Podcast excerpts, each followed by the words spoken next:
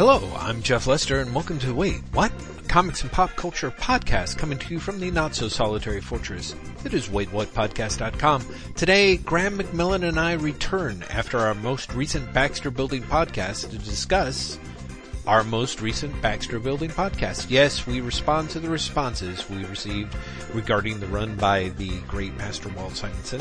And we also go on to discuss Old Master Kung Fu issues, the Justice League movie, Insane Sex Manga, Metal Number 6 by Scott Snyder and Greg Capullo, and much, much more. Comments on this episode are available at waitwhatpodcast.com. Send us your questions at waitwhatpodcast at gmail.com, and we invite you to look out for us on Twitter, Tumblr, Patreon. As always, we hope you enjoy, and thank you for listening. Jeff Lester! Graeme McMillan, hello. Hello there, how are you? Oh man, I gotta tell you, uh, the shizzle's been crizzle, as I think um, the Oh, kids no. today are saying. Those kids with their crizzle shizzles. I know, right? problem. Like, what are you gonna do when the shizzle gets crizzled? exactly. I feel like we've literally gone down to like a 1998 hole already. Just right out of the gate. Yeah, it's It's totally. been crizzled. I'm sorry your shizzle's been crizzled. That's, that's, I mean, it's, in a one way it's not surprising. It has been, uh, not the most sane period anyway, Yes. but I was kind of hoping things might be calming down a little. Well, you know, I mean, it kind of does depend on, on who you ask. I mean, technically, uh, like, I'm, I managed to make it through work without, like, I don't know, feeling like I was going to stab somebody, so I feel like That- that's, that's, that's good. I Right. like how you, I like how you emphasize feeling. Yeah. You threat people with that nonetheless, even though you didn't feel it. Is that what you're saying? I, I was saying yesterday I, I was feeling it, but I wasn't threatening it. So yeah, I clearly I, it would be great if I just sort of turned into the dead-eyed type that's like, do you want me to stab you? Do you want me to stab you? exactly. Is is that where we're going with this? Are we going stabbing? Because I don't want to, but if you if you if you're asking to be stabbed, I can stab you. yes. Yeah. Exactly. Exactly. No, Graeme, I would say I'm, I'm b- busy, but holding it together. Um, you know, I'm, I, but let's face it, on another level, I'm, I'm just like Marvel's digital trade sales at Comixology and Amazon. Nobody knows how I'm still going on at this point, and nobody knows It it just nobody knows why it's happening, why it's happening. how it's happening, Yep. how long it's going to continue for. Yeah, when's it going to stop? That's really, pretty much what, what, people What's it all about? the other question. exactly. that, that, that would be great. yes, question for Marvel. What's it all about? Uh, yeah. Alfie, is it just for the moment that you live? Oh my god, Graeme. I'm so glad that I've done 200 plus episodes with you cause you did not sing a lick during the first. Yeah, it's it's it's come on, and it's a shame because I can't sing. It would be great if I could sing, and then people will be like, "Oh, it's a musical flute," and as it is, they're like, "Oh no." One odds, I know, but look at it this way: I'm entertaining all of you with how bad I am at singing. well, I don't know. but I, I'm bringing up the, the "What's It All About, Alfie," which Yeah. I think everyone would agree is a classic song. It, you know, it is a classic song. It is a classic song. I, um, I don't think I've ever liked it, but it's, I What? admit. Yeah, I don't, I don't know. You've not heard is. the right versions, obviously. I, that's probably true. Yeah. What's that? Clearly you've not heard. I'm, I, I say that I'm like, who does the versions I like? And I'm like David McCalmont, and I can't think of what the who does the other version. Charles it doesn't Cocker. matter. You can, you can have your own tastes, Jeff. You don't like Walter Simonson on Fantastic Four, and uh, the people on the internet say that we're ruining fun. Has has there been more comments of the ruining fun ilk? I haven't. But there, there was, there was one that just came in today. Uh, I should say that we're, uh, when as we're recording, just a couple of days after that Baxter Building went live, actually, for a change. That's change. right. hmm Um, but yeah, we got. I, I sadly can't find it, which is really annoying. Mhm. Um, but there, someone in particular was like, intellectually, I, I, I can see your complaints and I think they're valid, but emotionally, why do you hate fun? And you know, there really is something to that. I mean, you look at the Simonson stuff and it's like, shooting off big guns on an alternate planet to take out nuclear war also- and steampunk Joseph Stalin and dinosaurs and time travel I, I can't and remember if I said this during the recording or before the recording last time, Mm-hmm. but I also think it depends on when you read, read these comics. Because like I read these comic, I read those comics. We're talking about the Simonson on Fantastic Four, which is three three seven through three five five, I think. Um, but I read those comics when I was like thirteen and 14 Mhm. You know, and that's the wait, my math is horribly wrong. Fourteen and fifteen. Um, and that's when, like, th- that those are great comics when you're that age. oh yeah. Do you know what I mean? Because there's enough surface dazzle. Yeah, I, and well, see, this is it. This is, this is, this is my, I- my problem when is, yeah. Hmm? But when you read things when you're a kid, you not that you're blind to their faults, but it's almost like the faults don't matter. The faults adds to it somehow. Oh, you're like, completely. oh, I love that. Do you know what I mean? The people are like, yeah, but if you look at it, like the, the plot goes nowhere, or, or blah blah blah blah blah. Um, and uh, but you're like, oh, but still, Mm-hmm. like I I can remember the emotions I felt feeling it. Uh, I actually had the like the inverse of this experience just last night. Really? Um, I was reading uh, a collection of Grant Morrison's Judge Dredd. Mm. He did a story in like shit the mid nineties at some point called Inferno, which is a twelve point a twelve part story. Mm, right. Uh, he and he and Mark Millar were essentially sub editing 2000 AD. for right. the Was, was the, yeah, it was the, the, whatever it was called, the Summer of Sum- Hell Summer or Summer Offensive. of, yeah, Summer right. Offensive, Oh, Summer called. Offensive, yes.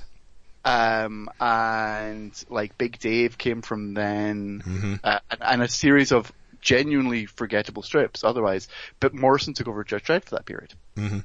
and he did something which, bizarrely, uh, Mark Millar does a prologue to this strip, and then Morrison does Inferno, and really hilariously, reading it, I realized two things. One, Rob Williams basically ripped off the idea, but nothing else beyond the idea, for Titan.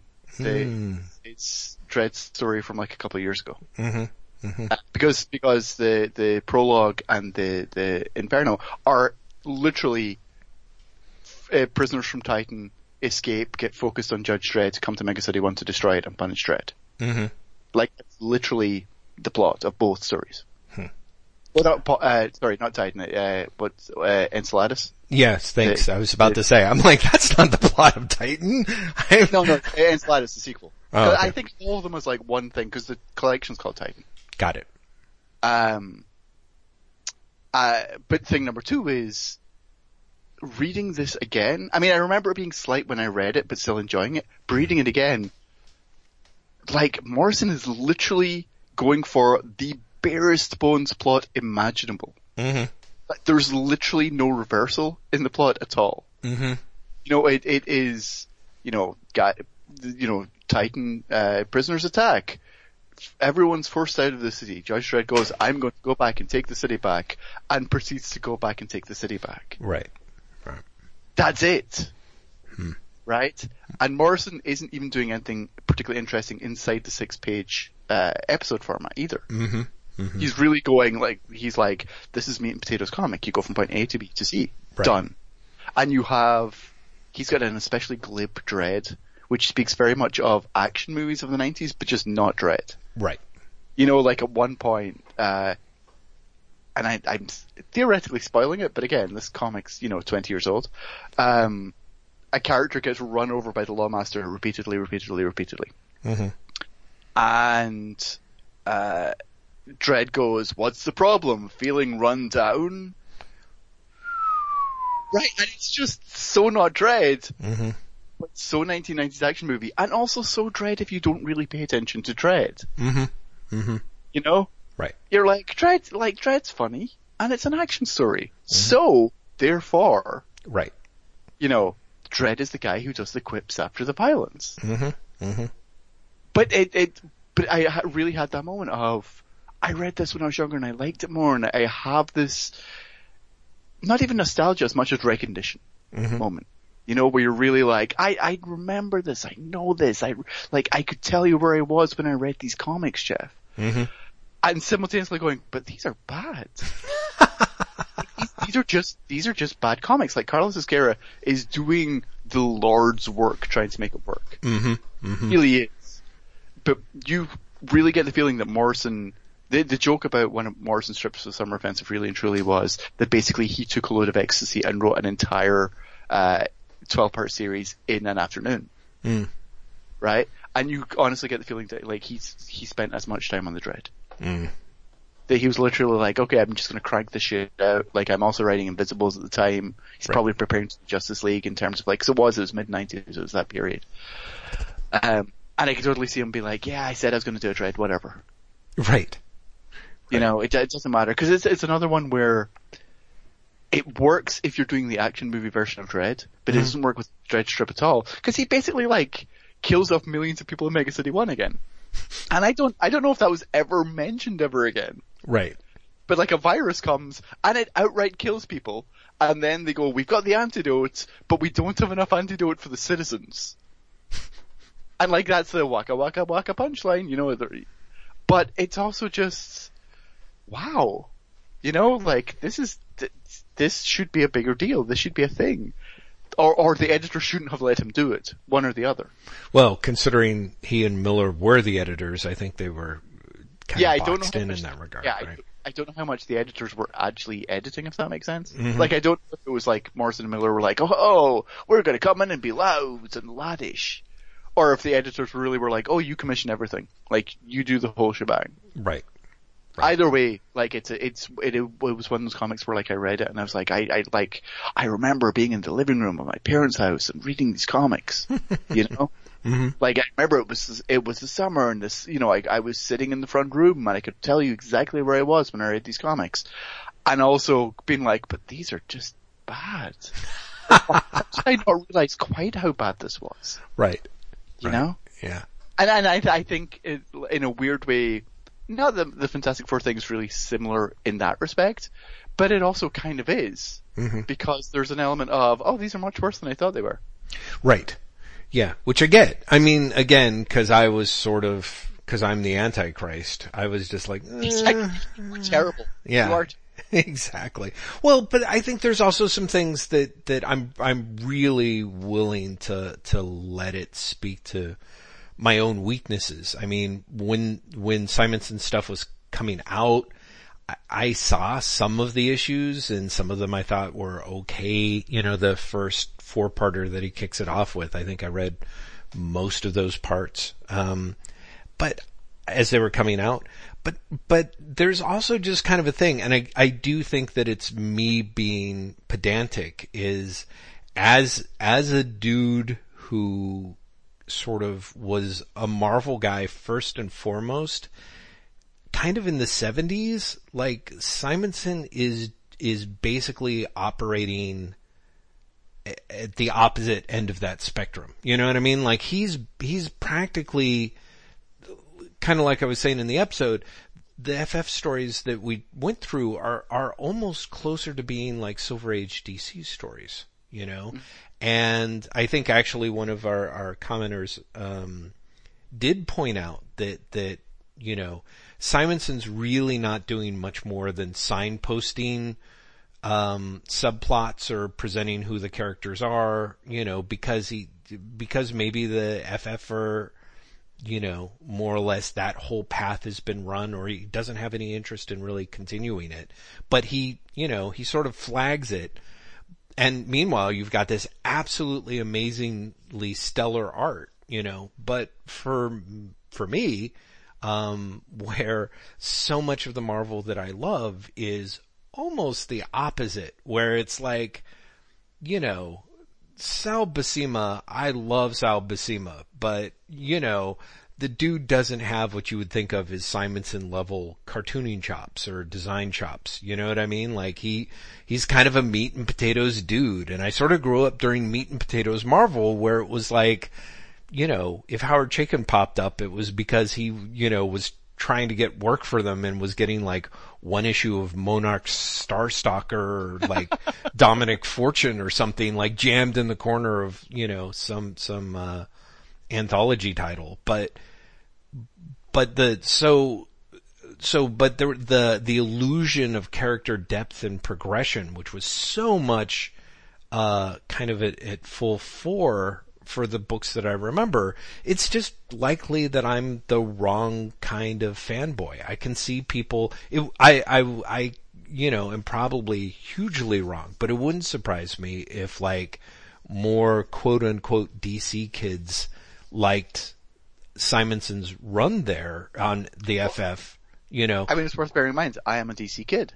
Well, and that's, that is probably part of how I sort of patch it together. But I also am thinking of like, again, you know, Simonson's really genuine wit, uh, watching him sort of, and I think, who knows, maybe the weird part is, is if, is that if something's going to be kind of light and breezy, it helps to me if it's, you know, it's also got like, I don't know, Jim Aparo art or something like that, where it's kind of, um, I don't want to say easy on the eyes, but I guess maybe just not too challenging. You know, again, Jim Aparo is amazing, is an amazing cartoonist and I love what he and Bob Haney do on Brave and the Bold, but he also, um, you know, it also looks pretty easy for what it is. You know, it's kind of Well, like, what, what do you mean easy? Easy for the reader? Easy for yeah, I think easy for the reader to digest. And Aparo, uh, Aparo has his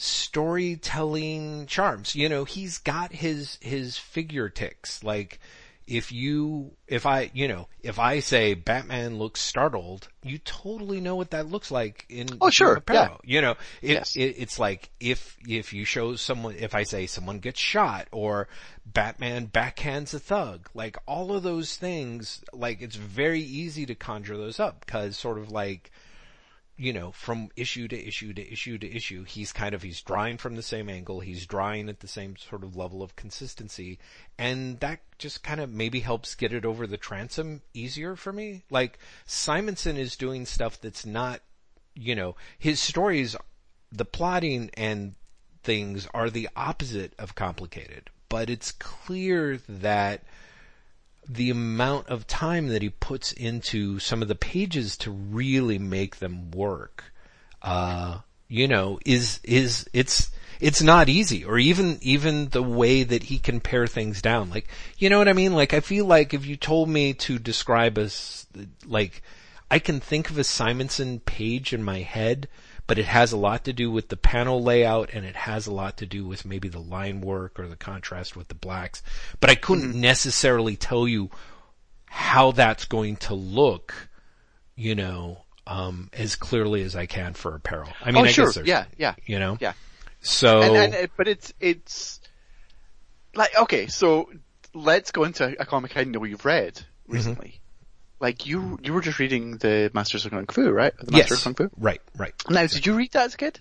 Uh, I did, I did, absolutely. So, so Right. I, I'm super curious how it was as a reread for you. Not in terms of like how the comic was quality wise, although that as well. Mm-hmm. But, you know, I talked about when I was reading this Judge Dredd thing and I simultaneously had, I had this really weird dissonant experience of, I remember this and I remembered this much better and I feel weirdly, um, upset hmm by the, by being wrong in how I remembered it, if that makes sense. Right, right.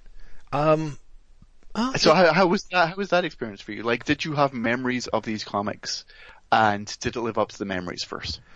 Uh, I, I, well, uh, a couple of caveats that are, that, that should be mentioned is, is that listeners, since I feel obligated to mention this every 20 minutes, you can pick up the, uh, first epic collection of Master of Kung Fu, uh, digitally at Comixology or Amazon. God knows, maybe not by the time I post this episode but as we record it for 99 frickin' cents. So Did, did I, I, I just want to interrupt for a second. Did I tell you that I actually ended up writing a story for Wired about this? Um, because Wired asked me. no, you didn't Not- tell not- me this. Not even to say like the story behind, but Mm-hmm. literally they were like, have you seen the sale that's going on on Amazon right now for Marvel collections? And I was like, yeah, and they were like, can you say what people should spend $20 on? oh my god, that's like people genius. read Marvel comics. Mhm.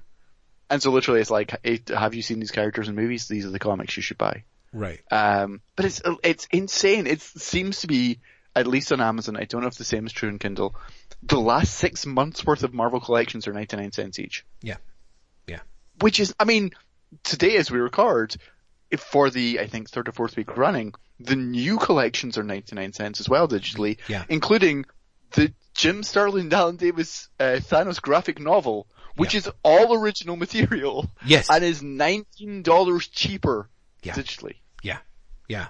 So I mean, there's, What the fuck? there is, right, again, what the fuck? There's just some crazy ass shit there that we will never be able to figure out because it is, you know, like I said, I, I, I and as people point out, like, this is technically sort of after the end of the quarter, you know, where it's like for a lot of us who'd been doing the kind of long running, um, like, oh, we're gonna, uh, ha- you know, this is just something that Marvel's doing to prop up, uh, its unit sales on some spreadsheet somewhere.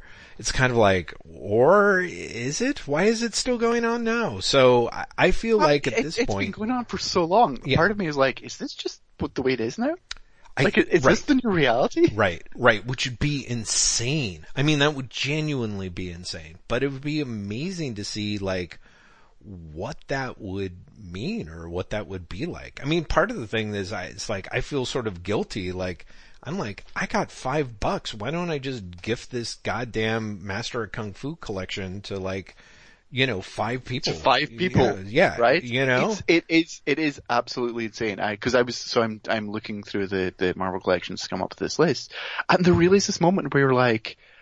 I've read this comic, like I I've read it. It's all available on Marvel Unlimited, right. but it's ninety nine cents. Yeah.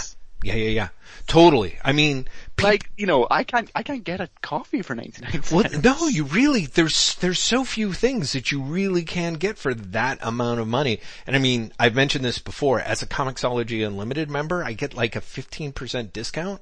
So it's technically 84 cents, eh, which at that point drops it below the level of just about the cheapest thing that you can think of to buy that isn't like, you know, 25 And- cent and penny some- candy.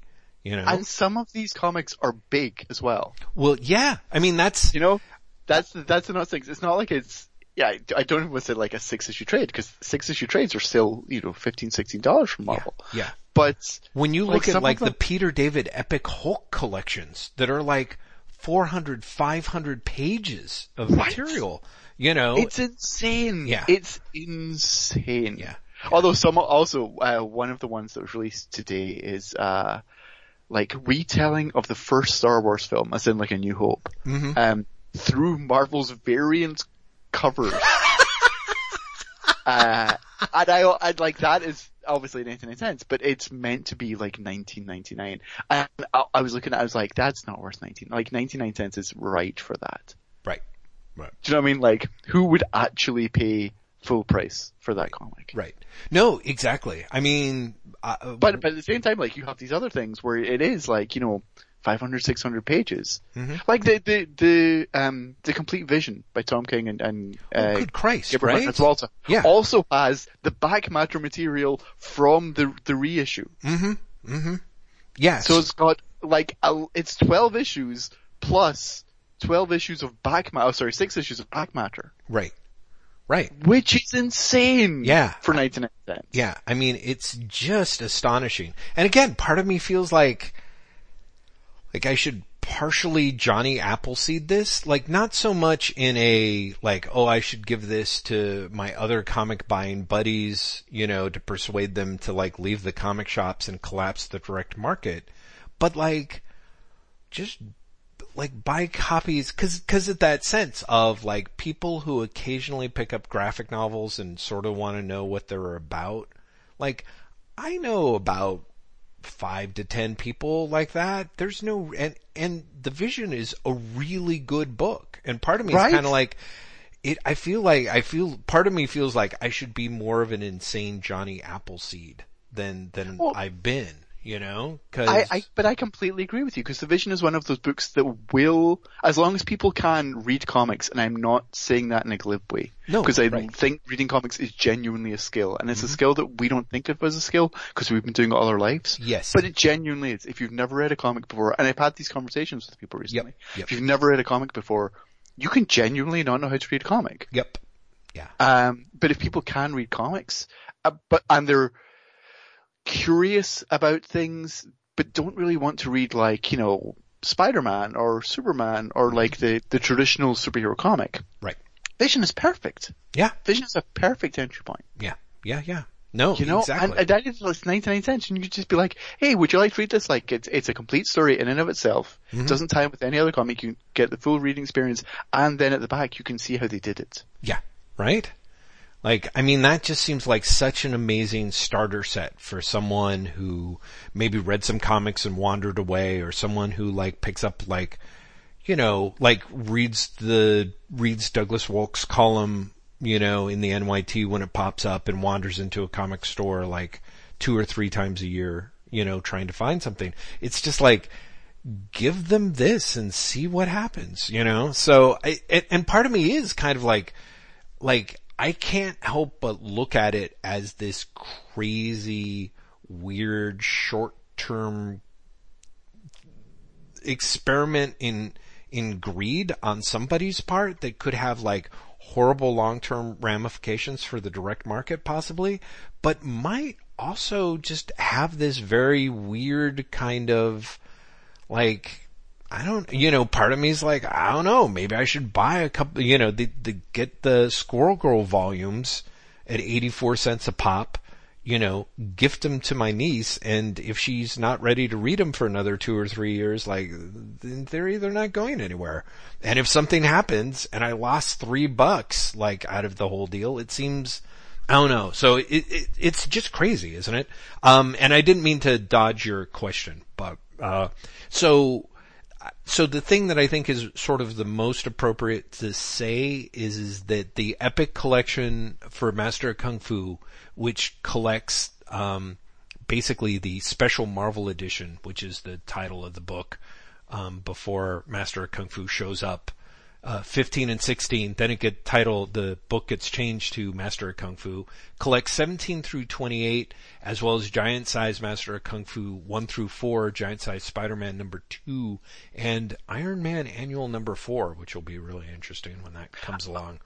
Um, I, I, I have the strangest feeling I know why that is because isn't, doesn't Shang-Chi have a guest starring role in that? yes. Cause I say that because I'm fairly sure, cause I, recently I was looking through Iron Man annuals. Wow. Don't ask me why. It literally was one of those I'm on Marvel Unlimited. What am I going to read next moments? Uh, and they've not got a full, they have nowhere near a full selection of Iron Man annuals, Right. but that is one of them. Hmm. Bizarrely.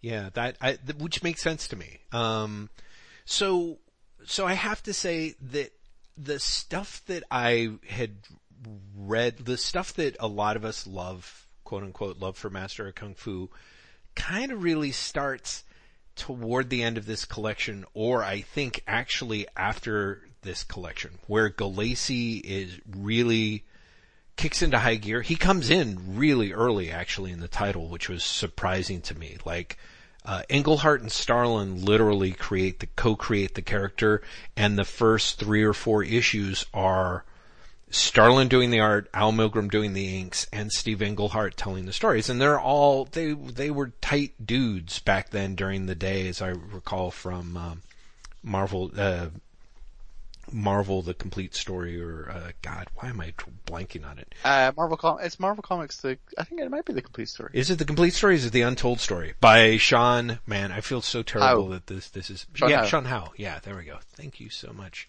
um, Sean It's the untold story. It's Marvel Comics, the untold story. there we go. Yeah, the untold story. Marvel Comics: The Untold Story. Finally got it. The title, uh, because it's been years and I'm overdue for rereading. But he talks about, you know, he's got a section where Englehart talks about Starlin and Milgrom and him basically doing drugs and walking along this the streets of New York late at night and you know choreographing fight scenes that they then go back and put in their comics. And this is kind of this is that comic. That's literally what sort of what they're talking about there. In fact in like the second issue they show up as assailants. Um Steve Jim and Al all jump Shang-Chi Oh my god, that's hilarious. yeah and and of course Do they look like them? I I'm I'm no offense to Steve Englehart. Or for that matter, Al Milgrom. Yeah. Neither of them, I have no, actually don't know which of Starlin looks like, but neither Englehart nor Milgrom strike me as, uh, physically imposing. Well, that's it. None of them really do. And that's the, that's how you kind of suspect that it really does look like them. But it's kind of like, ah, oh, I got a shiv. And it actually, and the part that I think is really funny since Starlin's drawing it is, uh, Shang-Chi basically like, you know, does an amazing backward kick to Steve Englehart's head and then takes Al Milgrom and, you know, punches him three times and like throws him against a wall. And Starlin just turns and runs away, which I thought was, was really kind of funny as an artist for him to be like, uh, no way, man, not for me, uh-uh. So cute, right? But, but I have to say, as a guy who loves, uh, Starlin and loves Englehart, the issues are pretty blah. You know, they're kinda, they set the template for things and it's interesting watching it it feels like the most submerged I've ever seen Englehart be, which is probably a minus. Like I think he's like, you know, he talks about on on his webpage how excited he was about the about the book. Like he loved it, mm-hmm. and in fact, it's it's um the first issue isn't just written by Englehart. He colors it which is kind of weird too. Like he he does that. I want to say for some of his Beast issues as well. Mm, yeah, it, w- it, wouldn't surprise me. I don't know if he was like trying which to, which might even be contemporaneous. Actually, now that I think about he, it, that would make a lot of sense considering it's like 1973 or whatever when this stuff debuts apparently.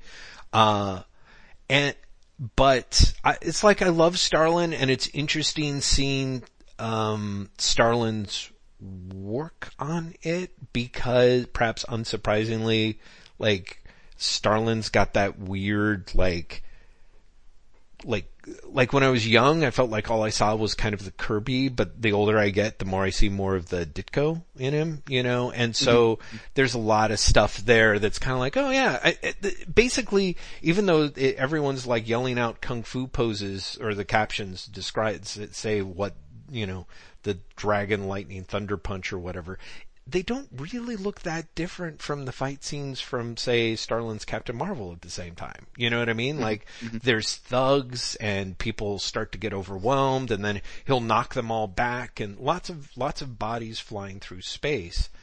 But then in the third or fourth issue, uh, Gulacy comes onto the scene and immediately it's kind of just just a it's it becomes one step closer to sort of what I know and love, but it's still kind of in a um, uh, almost a natal state. Like it's kind of, and in part that's because Englehart's doing it, um, and even though there's not really much of a qualitative difference between him and when Moench comes in, at least immediately, but there's an issue. It's funny you mentioned the sort of, um, you know, the nostalgia because there's a lot of like giant size master of kung fu's where it's Ron Wilson or Ron Frenz doing the art. Oh, it's it's got to be Wilson. It's, Frenz wasn't yeah, around at that point. Yeah, sorry, it's Wilson. I always confuse the two for whatever sad reason. But yeah, so Wilson does like the giant size uh, master of kung fu. I think maybe the first issue, and he also does like some of the the jump in issues and uh, like like the series is so touch and go. Everything's sort of self-contained and kind of formulaic for the first three or four issues. Like literally, I was thinking I would start a Tumblr of every innocent bystander who dies in Master of Kung oh, Fu. please. Cause it's such, it's. Oh, please, please, please. Dude. The, the best one, it may not, you know, maybe they move away from the trope, but it's never going to get better than, and again, Ron Wilson drawing this. There's a scene where, um, Shang-Chi, uh, breaks into basically marine land because of course he does and it's after dark and he's waxing philosophical. Anyway, he makes friends with the dolphin and then the assassins come to kill him and of course the dolphin dies. Like it's amazing that the dolphin That's so great. It's it is awesome. It's like I can't believe that uh, like part of me is like they must tone this down after the fact because they're they can't top that as a trope, you know. But up did, until did tell you about Douglas Wolk's hilarious uh, fanzine from Emerald City? No. Douglas Wolk was giving away these fanzines because you know he's been reading like all of the Marvel Universe comics. Yeah, all, all the Marvels. Yeah. um, he had this fanzine which is a collection of panels where so, like clearly there's mass destruction, but someone, even if it's the narrator, is saying it's such a great thing that nobody died. like buildings are collapsing. It's so great that that building was unoccupied. Like there's big nuclear explosions. It's so wonderful that that explosion was safely contained. Like it was just so many of them, and it's it, but it really does make you go, oh, that's such, that is such a trope. Right. Like that, I, and you see it all, you remember it, but you don't think about it when you're reading it. Right. And so that's why I'm like, Jeff, please, please, please. Right. do. Yeah, yeah, yeah. Exactly. Get that sort of thing going.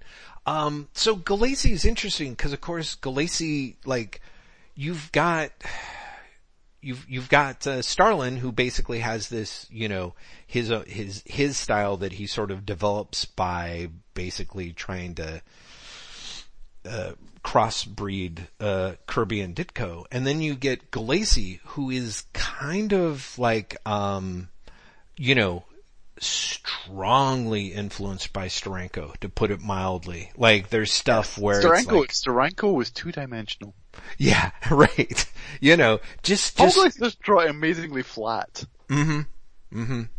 Yeah, no, I, I, well, and, and that's it. Gulacy's fascinating to me in that sense of he does stuff where he's doing these like fight scenes, um, which on the one hand look awesome, but also have this weird like, the anatomy's kind of fucked up, which is not what you would expect for a kung fu thing. So it's like, I'm- But, but Gulacy's, Gulacy's anatomy is at best not good. r- yeah, exactly. Like really, really, his, his anatomy is, is at times just downright shit. which is amazing, right? Cause you would think that it would be like, this is, this is not the book where you've gotta f- fuck up the anatomy, but, but the combination of the storytelling and the, I don't know, just, just essentially the vigor, you know? Like, the, the stuff here is sort of pretty slipshod, but I know that it ends up picking up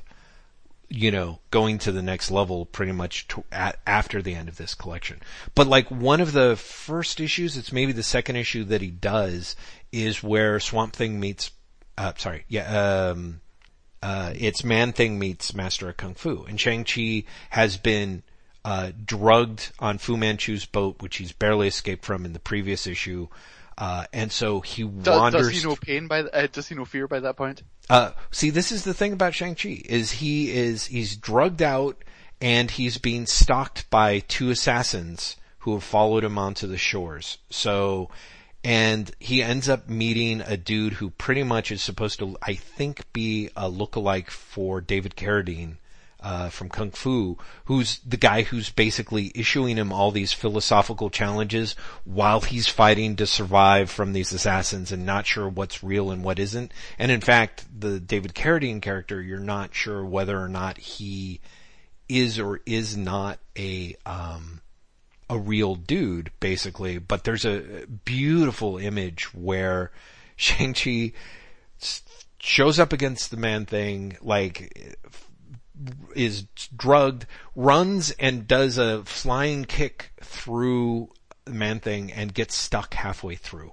And so he's kind of hanging there like half in, half out and man thing's basically just like standing there like not knowing what the fuck is going on. So, and then what's beautiful is the David Carradine character grabs Shang-Chi by the feet and pulls him through man thing. And it's so I like reading it was such a visceral shock of like, oh my god, I remember reading this comic repeatedly and looking at it and kind of like very much getting what you're saying. It's like I don't. I think that's the thing about when you read comics when you're a kid is you just don't have enough knowledge of the world to necessarily know if what you're seeing is technically good or bad. You know what I mean? Like I don't. Yeah, very much so. Like I have, I, I think I've said this before. One of my earliest memories is reading an issue of Super Friends. Mm, Um, and I've since bought that issue of Super Friends again. mm-hmm. And it's not good. Mm-hmm. but but there is that visceral electricity from it. Right. You know, because you're like, I didn't I didn't know any better. Well, I, I Like this, right. this was exciting to Yeah. me. Yeah. So I mean, it's, and Yes. Yeah. Sorry, I don't mean to cut you off, but yeah, exactly. It's, it's this weird, and maybe this is why if you have this moment, it really, you do get hooked in comics for a long time, but it's, it's basically like unconditional love, you know? Like, cause it is like, you don't care whether it's good or bad, you're just fixated on it. Like, I don't know, you know, when you see small kids, um, play with stuff and, you know, hanging around my nieces, it's really interesting. Doesn't as happen as much with the eight year old, but the six year old can still just get fixated on objects. You know what I mean? Like, Yeah. just like a clown nose or like a pen or something and they just grab it and are drawn to it in a way that they can't, they couldn't really explain, but you know is going to kind of stick with them. And so sometimes there is that stuff where the stuff that sticks with you in comics really does, it either transcends good and good or bad or it, it throws a switch in your brain like you know that it's, you have to process it somehow, but you kind of can't and you're, you just fixate on it, right? So, yeah, exactly. so and, and and especially when it's a comic. Yeah. And maybe this maybe this is me projecting, but I remember the experience of like being a kid and reading a comic and just reading it and reading it and reading it and reading it and Yeah. reading it and just obsessing about it right, right. as, as some sort of like weird uh, totem. Mhm. You know that like it, it almost transcends the story it's telling after a while Yes. because you're rereading it to get particular emotions, particular reactions, but also just to revisit particular scenes. Like the overall narrative doesn't matter anymore Yes. because you're reading like Swamp, uh, Shang-Chi being pulled through Man Thing. hmm Or, you know, you're, you're rereading, I'm, I honestly can't even remember the plot of the, the Super Friends story beyond the fact that the Global Guardians are in it. Mhm. But there's a, a, a point where I want to say it's Batman and Copperhead that I think I might be making whatever the, uh, snake. Oh, is it member Cobra? Global Do you think it's Cobra? no, no, there's a, there's a snake themed member of the Global Guardians. Oh, okay. Right. Uh, and I, uh, for some reason I want to call him Bushwhacker and I think I'm totally making that up. Um, This is is this the same issue with like Tasmanian Devil and like the Yes, the other yes, characters? yes, yes. Oh my god. yes. Yeah. See you, you Bushmaster. Huh? Bushmaster. Bushmaster's Oh, yeah. Wow. Yes. Uh, and, uh, but he teams up with Batman and Robin and there, there's like panels I remember from that. And like I said, I don't remember the rest of the plot. I don't know why he's teamed up with them. Right. But I can remember the artwork really clearly even now. Right. Was that Nick You know, Party th- stuff or was that? No, no, that's, I want to say it's Ramona Fradon. Oh, sorry. That's what who I meant. Ramona Fradon. Right. Ramona Fradon did some amazing work on that. You know? Yeah, she, she, if nothing else, there was a, a, uh, showcase collection, a black and white showcase collection of like the first 20 issues. Oh yeah. and that right. is, that's a must get for art fans. Yeah. Because Fradon does, I think, all of the issues with the exception of there's an Alex Toth drawn backup. Yeah. Right. Right. And Which well, is like and they've got the Toth designs and stuff. Yeah. Yeah. Exactly. Yeah. and yeah, it's yeah. just like, oh shit. And because it's all black and white, it's Alex Toth in black and white. And you're just like, oh man. yeah. Yeah. Yeah. It's just so beautiful. great. Yeah. yeah.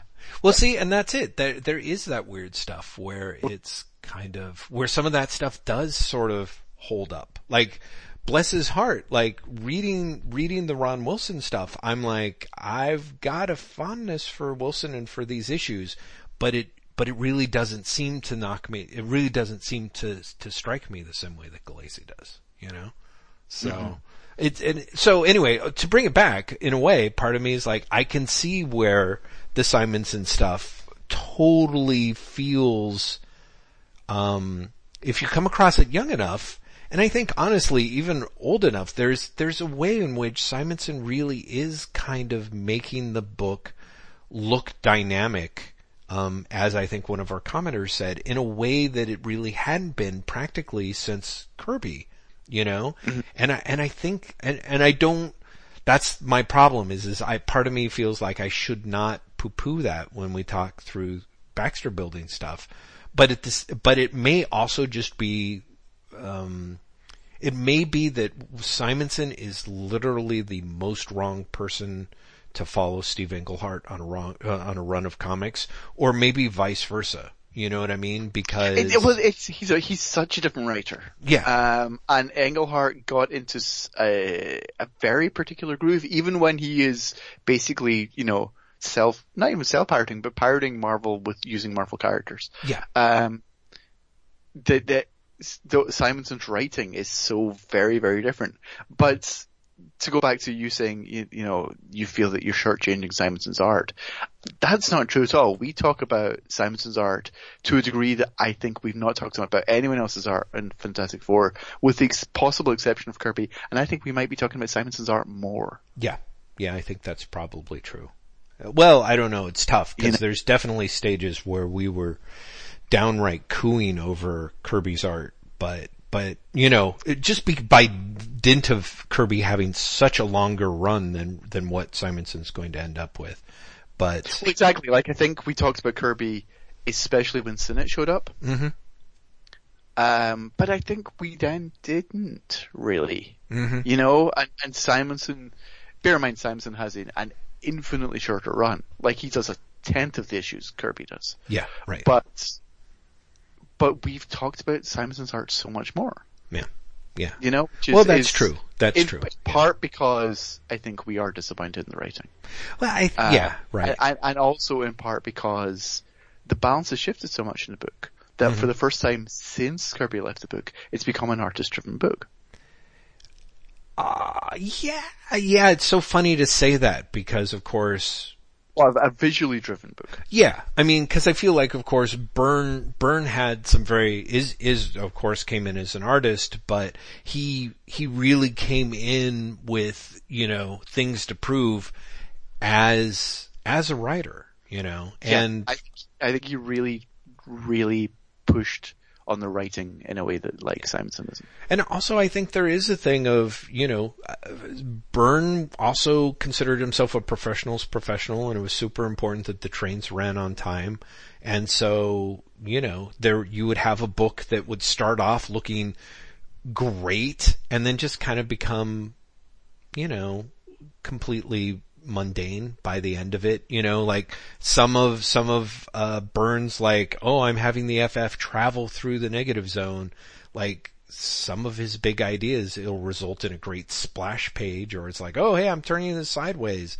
But at some point it always kind of ends up being like Byrne drawing like, you know, four pages of talking heads to, to, you know, push forward his, you know, ambitious but boring ass plot, you know, so.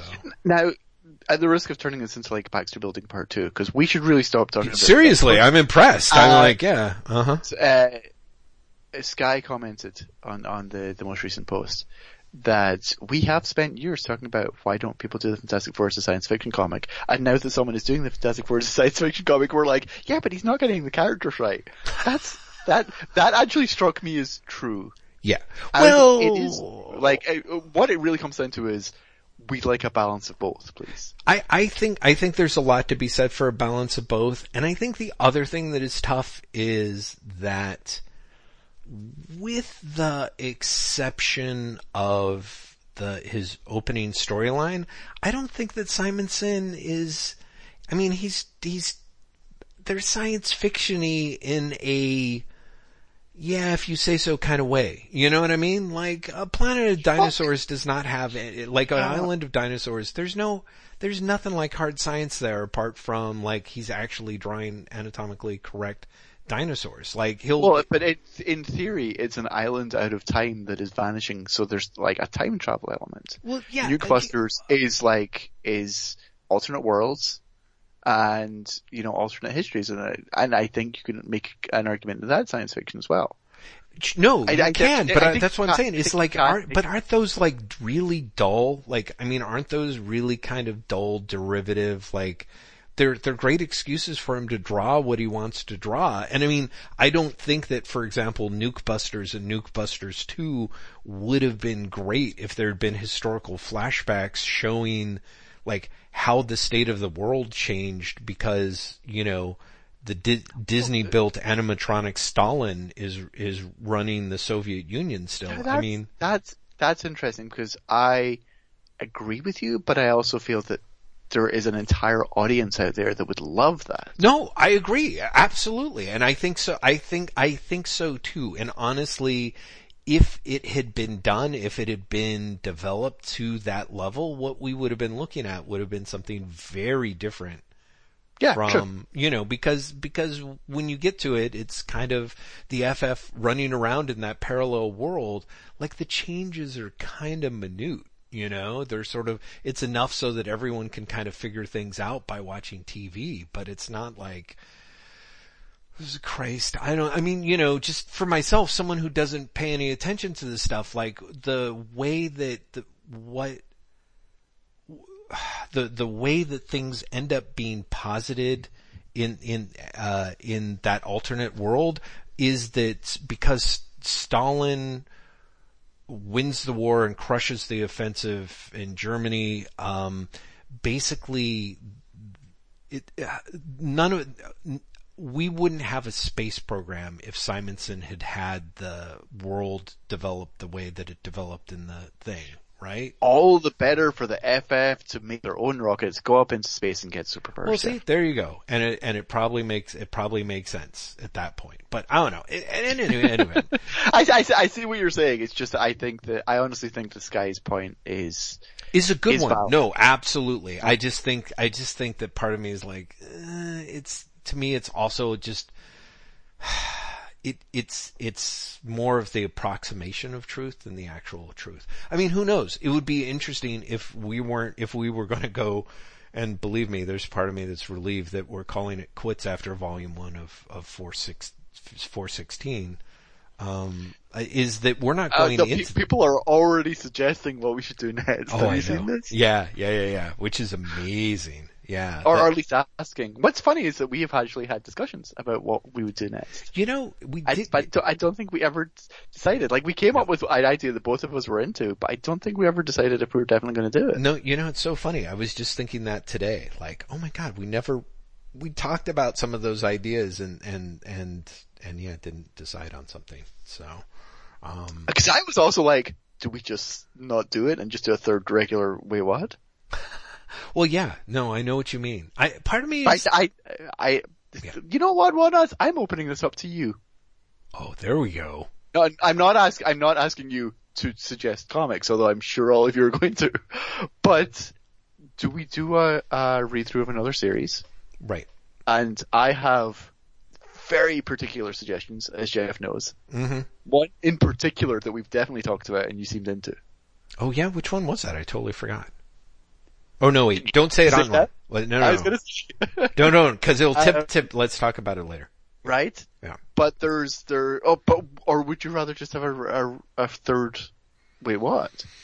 I, you know, I think there's something to be said for the structure of of the Baxter Building. You know, Yeah. I, I That, that that's where that's where my head's at. But Yeah. I'd really be curious what other people think. yeah. So, I mean, definitely chime in, people. Um, I mean, keep in keep in mind the closer that you can get to something that is easily available for us, the easier it is for us to seriously consider it. Like, I don't. Well, see, I I'm thinking of something that both of us already own, unless you have got rid of it.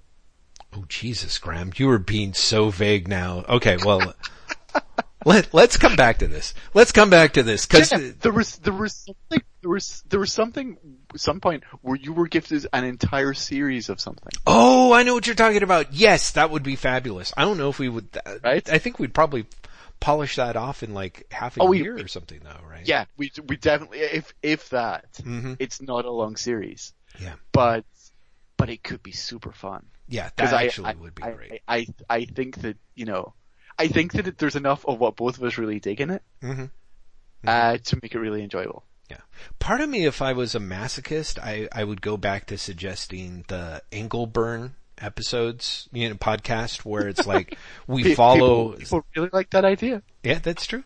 Well, cause it's, cause it's kind of great cause Englehart and Byrne really are such strange characters in the comics world and go such different places, but they also span such a huge chunk of time that it'd be, it'd be, be really, it, and of course, the problem is for me is the Byrne. Englehart, I really am. Even these first couple of issues of Master of Kung Fu, I'm like, yeah, I don't know if there's anything. I say this, but as someone who never made it past issue two of Coyote, I'm like, I feel like there's almost nothing that Englehart could write that I'd be like, ah, I'm not really digging this. Oh yes, there could be. I'm sure there is. Coyote. I don't doubt. right, exactly, exactly. So, um, so Graeme McMillan, we did a great job talking about the Baxter Building and maybe just a little bit of Master of Kung Fu. Um, I. I, I, I did want to, I mean, there's so much other stuff. Listeners, this, perhaps one of the things that's amazing is, is that, um, something that I never do is I actually gave Graeme a list of topics. You did. We we had a, an email conversation earlier today where you gave me a list of topics. Let's, because there's only about ten minutes before we start going weird again. Yeah. like that we have to call back because of the the audio being weird. So let's knock out the super quick ones that you sent. Yeah. Yeah. Right. So I, I'm just going to pick from the, your list. Okay. Uh, let's go with number seven first. Oh my god, the Justice League movie. Well, that's, that's actually what he says in his notes. Oh my god, the Justice League movie. And the reason I picked that is, you and I then talked about that in email, because you didn't like it, and you were hoping I'd defend it, and I admitted that I remember nothing about the Justice Yes. League movie. Yeah. This, this, Like, this, like, legitimately don't. I'm sure I would try and defend it. I definitely remember leaving it and thinking, that was just like Avengers, it was fine. oh my god. Okay. So, which is funny. But you hated it. I, I, like I, can- really I did. I can tell. I can really like I could tell even from your tone in the, in the emails. We were trying not to give it away, but it was really obvious that you despised it. Oh my god. Oh my god. Well, okay, admittedly, I was not seeing it in the best, uh, situation, I suppose. Like, in the sense of, it was a movie that, uh, Edie and I were watching together. I don't remember if I got a little high beforehand. I, I think it's possible, but I would say I, I that can only help, surely. No, because that you would think yes. That's where my thing is like, oh, this is going to be so great. Um, but but the thing is, is that being high, if it if it fucks up your sense of time, and you get a movie that's especially oh my god! tedious.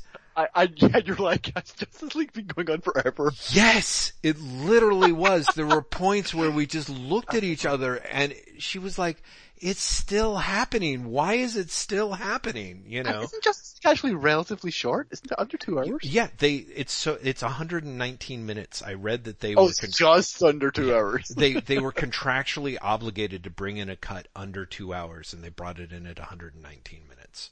So, uh, uh, so the other thing that I think can happen when you're high is you begin fixating on things, um, like, how do I put it? Like, you're, you're super hyper aware of things that suddenly seem tonally off in ways that normally you just don't pay attention to, right? Oh man! So Justice League was the worst film in the world Oh, in that yeah. because that is not a tonally consistent film. Oh, it's so not. I mean, it's so strange in like one of the very first scenes, like, so the, the first scene you've got Superman talking to some kids on a video cam, then, with it- the, the wonderful CGI mustache which is really obvious. yeah, you know the thing that's interesting though? I am 90% sure that the CGI mustache story was floated to make, to, more or less at Ben Affleck's attention demand, to draw attention away from the fact that Ben Affleck clearly just got out of plastic surgery before he did, you know, the reshoots, and he hasn't fully healed up yet. There's Oh, yeah, I was going to say, you can definitely tell when Ben Affleck is pre-reshoot and post-reshoot. yes, yeah, Like in the same scene. yeah, exactly. Cause all of a sudden Yeah. it's like his face will like, it's like one of those life rafts where you just tug the rope and suddenly it's like, you know, and, and his eyes look That's weird, like, mean. What? I don't mean to be mean. I'm just literally saying his face is still swollen from plastic surgery. Whatever And also weirdo his, his hair changes had. drastically, which is is Oh my- another favorite giveaway. What was up with that? There were points where it was just like, why, why, why is this wig happening? Like, and it was so impressively bad. It was, it was, I mean, and there was so much shit like that. It was just like, there were so many scenes that you could tell were reshoots because it was like, you know, Zack Snyder shot, you know, is like panning shot over a city with a panoply of buildings shot through a filter and then cut to scene of Cyborg, I'm pretty sure is a reshot scene because it's shot on like somebody's off-Broadway theater production set where he's in like a single fucking room and outside the window is the least convincing cityscape. You can practically see like mice crawling up and down the skyline, you know, and it just keeps happening like that. You're actually making me want to rewatch it. You genuinely are. See, Graeme, that, that is because that's A, you're a lover, not a fighter, and B, you're a DC person. Like, there's kind of a thing. No, no, no, not, not in a, I, I want to watch it and therefore then defend it to you. No, no, no. But in a, like, I wanted, like, I, I, like, I, I not, it's not even that I didn't notice because I totally noticed all this, but I was like, it's fine. It's fine. Like, I, you I, I, like, and you rewatch it. I, now, now I want to rewatch it and be like, oh, this is not fine at all. It's not fine. Do you know what I mean? Yeah, there's Like, there's, I, I really, I, part of me really does want to rewatch and be like, oh, this is terrible. That's right. God, Graeme, it's so bad. There's that, there's the, there's, so there's that opening sequence again that looks like it was made for about eight bucks where Batman is fighting a thief and then a parademon shows up that he has to fight and smush or whatever. And, and it's totally off. Like I read after the fact and believe me, I, this is totally what I was thinking while I was watching it. Whedon had written a, a comical Batman and burglar sequence and then the suits wanted it to, to grim it up. So like, the, the music just gets slathered on and they're doing all these weird dramatic cuts, but like, but like the burglar's literally doing this like, huh? Like he should be played by Tim Conway and or Don Knotts in their prime, right? While Batman's like jumping around doing backward flips and then talking to him like this.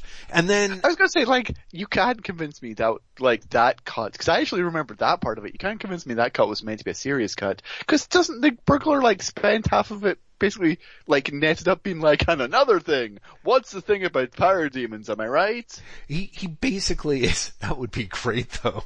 What's the deal with these parademons?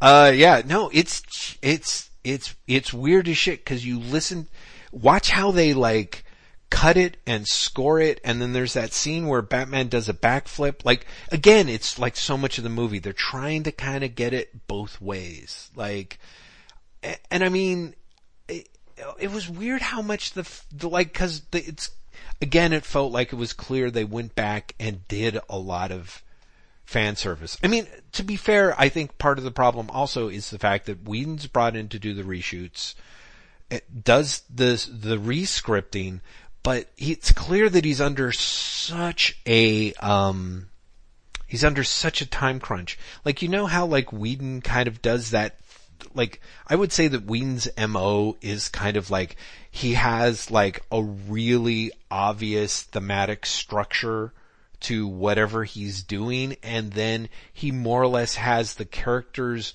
riff on it or undercut it or draw attention to it. Yeah, or point out, oh, he lampshades things Right.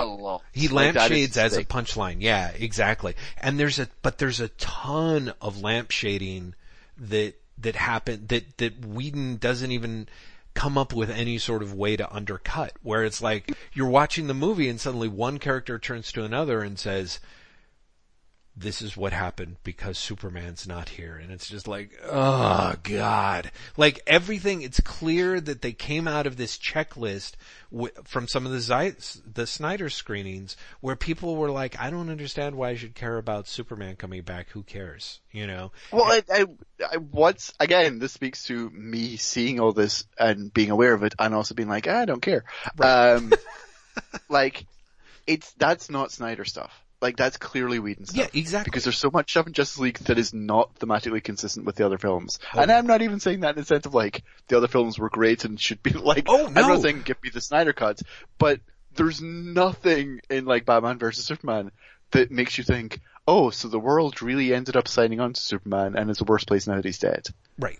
Right. Like, no, exactly. It's just like, what, where, where did this come from? Like, Yeah. where did the everything went to shit after Superman died thing come from because the world was pretty shit when he was around. That's kind of the plot of Batman versus Superman. Yeah. Well, see, and this is what is, I think is so hilarious is, is like they have to do that retcon. The other thing that's amazing is how crazily they retcon Steppenwolf and the whole tie into the fourth world stuff, which is clearly in, well, clearly, sure seemed in Batman versus Superman that there were all these intimations that we were going to be building toward Darkseid being the guy behind Yes. it and, and all that stuff. And man, Justice League is throwing water on that shit like nobody's business. Where Steppenwolf, who again is boring but will not shut up, which is fascinating.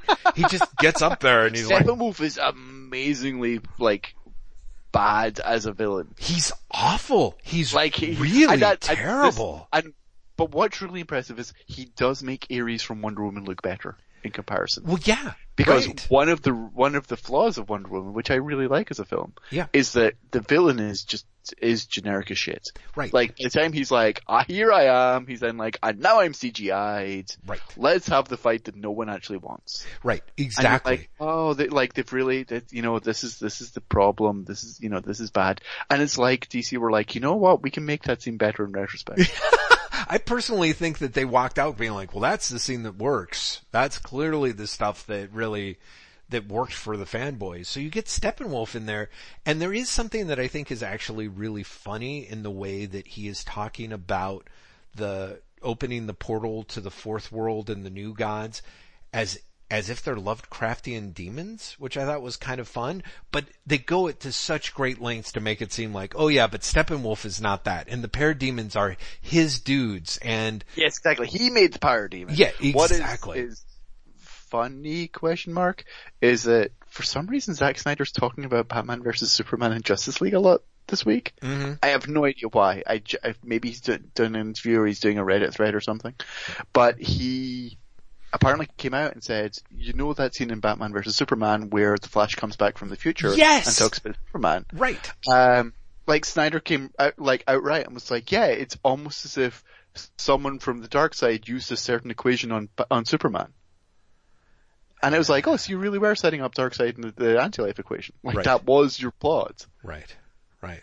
Yeah, no, exactly. Not not anymore. Yeah, that's the plot, and then and then it spins away from it. What I find fascinating, though, for me, at least as far as I could tell about Justice League, is the stuff that I did like, which was, um, you know, I really do did like most of the Barry Allen scenes. I and I did like Lobo.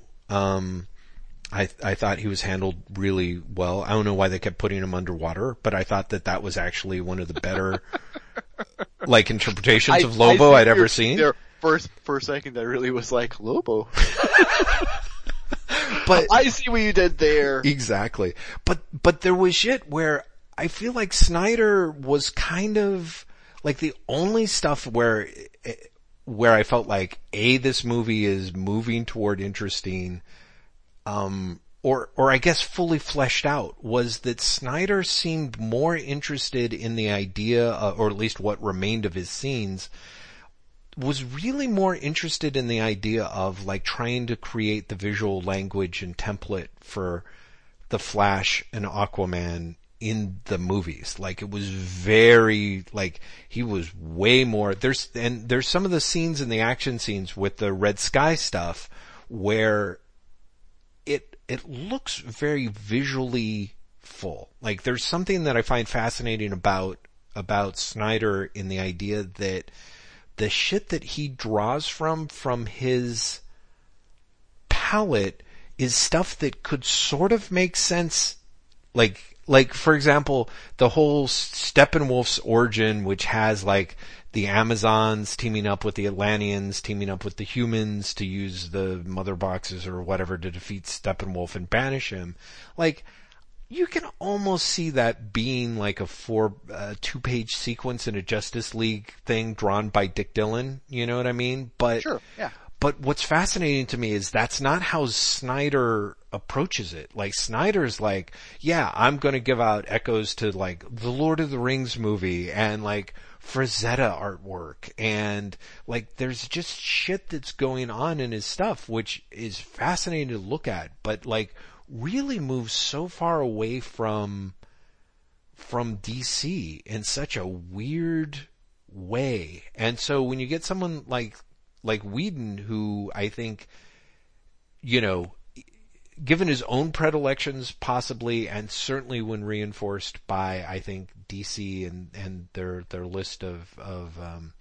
reshoot needs tries to turn it back into something that's more recognizably DC and more eh, fan servicey in ways that that somehow end up ringing kind of super false because again Snyder's crafting this shit. Like I would swear to god the biggest influence on Snyder for some of the action scenes in at least one action scene in Justice League is fucking Alan Moore's Miracleman. Like the scene where the League takes on Superman, uh, you know, in his like topless but in his funeral pants has such a weird Miracleman versus Kid Miracleman feel to it. That makes sense because Zack Snyder worships at the altar of Watchmen and like Frank Miller. Mm-hmm. So Miracleman is 100% in his wheelhouse. Yeah, absolutely. And so it kind of, and it kind of led to one or two sort of like little cool moments, honestly, the parts where I was like, oh, that was kind of cool. But oh my what, god! What's is I, I wonder how much of like that is reversed because I don't like that stuff, right? Or don't like it as much as you do, right? Where you're like, oh, that was a cool moment, and I'm like, oh, Jeff, that's one of the worst moments in the film, right? But that bit at the end where Superman and the Flash race, that's great. And See, you're like, no, and that's that the thing terrible. that's hard. I wanted to love that scene, and they did not make me love that scene. That scene was done like they're like, okay, we got to do a scene, scene where it's clearly done like you know we are literally in the middle of the edit, and Yeah. we would like a, a an end button to make audiences leave the theater feeling happy. Yep. Like, why don't we call everyone back in and see if we can get like just shoot this in front of the blue screen? Yeah. No, I know, but consequently, and it was also kind of like, let's try and script this, but it was like the first time where it's like, the Flash really doesn't have anything funny to say, and the, the whole like, they're, again, and it's so purely fan servicey, there's nothing at any point where, as far uh, that I can remember, where it's even led that this is something that any, either of them care about, like it's just, Weird. Sort of the same Oh way yeah, no, that no, it makes it makes no sense in the film at all Yeah. because like Superman's literally just come back to life, has just met the Flash. They don't have any really interesting interactions to that point, Yeah. and then they're like, "Let's finally settle this." Yes, like, "Finally?" Yeah. I think someone might have pointed out when I was complaining about it on Twitter, and this kind of makes sense, is that all of the, the other problem is all the fan service that you see in Justice League that's set up for the fans that was probably worked in in the reshoots has already been covered in the DC TV shows, um, in a more organic and enjoyable way. Like, you know, there was already a Supergirl Flash race episode apparently that was really quite fun, you know, or, you know, they've had Deathstroke pop up. Man, I, again, that pivot of like, oh, there's gonna be another Justice League movie, but, uh, yeah, no, Darkseid, no, no, it's gonna be the Injustice Gang. Here, let's get, you know, Jesse Eisenberg and like the guy from Magic Mike, uh, who can barely take off that mask without like pulling off his fake ass, uh, you know, um, eye patch and beard. That was so bad. It was so See, good, what- but it was so bad. Well, but what what's really funny is you say that, and I'm like, yeah, but look at Avengers, which introduced Thanos, and then six years later, we're finally getting the Thanos story. No, but I okay. I don't I don't have a problem like the Thanos thing was interesting to me because that was a weirdo deep cut that like me being me I appreciated, but there were everyone who was watching the Avengers in the theater was confused. Understandably. I mean, admittedly that little bit of like here we're setting everything forward really kind of set everything back um if you know what i mean because people were like who's this character i don't understand like what that is that the red skull we saw the red skull disappear into space Oh, I see. I no, I sort of didn't looks like any, the Red I didn't Skull. see any of that reaction. I saw a lot of people getting super excited, and then going, "Wait, why is all, why is Avengers two not about that guy?" right Well, of course. No, they they did some really goofy stuff there, but for me, I, I guess, I, I guess what I'm saying is like that. That's why like the lack of Darkseid stuff. Besides the fact that they'd obviously been like, we're actually trying to de fourth world this film, please. Well, see, Uh, that's it. Uh, They they were pivoting. They were they were like we're de fourth worlding it, and we're literally moving toward the Injustice Gang, like we're or whatever the Injustice League, I guess. You know, because that's that's of course literally what you know Lex says. And apart from me being kind of the them being like, well, isn't it time that if they have a league, shouldn't we have a gang of our own? And, you know, kind of does the swell. And I'm like, motherfucker, there's like two supervillains on your goddamn planet. You know what I mean? Like, they just don't have anything set up. The whole idea that, that I, Lex Luthor is going to be I like, agree with you. But don't forget, Justice League happened when they basically introduced three characters. And they're like, oh no- shit, and here's Aquaman, and here's Cyborg, and Right. here's Flash. Yeah. And you're like, oh I guess that's what we're doing, we're just rushing the teams. We'll see, and that's it. And I do think that the movie, like I said, when I want to be generous of it toward it, I feel like rushing the teams, rushing the introductions of all these characters, um, and then having Snyder exit and DC wanting to go in a different direction. There's, there's just no way. There's just no way you, you could come out with a good movie in that situation. But what they came out with was so, was so bad. I'm also fascinated by how much Ben Affleck, like, literally, cause I didn't mind him in Batman vs Superman. I thought there were lots of ways in which I was like, you know, he's, he's, he's trying. I thought he was doing a good job. He worked okay for me. Trying! Well, no, but I mean, he worked good. I mean, no offense to, uh, you know, uh, Henry Cavill, but it's like, it's not like you need a lot of star power to outshine that guy, you know, but like Affleck was like, bring, I'm sorry, the, at Do some not- point I'll watch not The like Man from Uncle. The Uncle. Man from U.N.C.L.? See, Yeah, this is it. The- Everyone's like, go to The Man from Uncle. And I'm like, you know what? I'm sure he's great in that, but, uh, I'm looking forward to seeing him in Mission Impossible even. But at the same time, it's, he's at, he was at, he was I, clearly I've got to tell you, you, you and me are different on this. I actually find Henry Cavill much more uh, charismatic than Ben Affleck.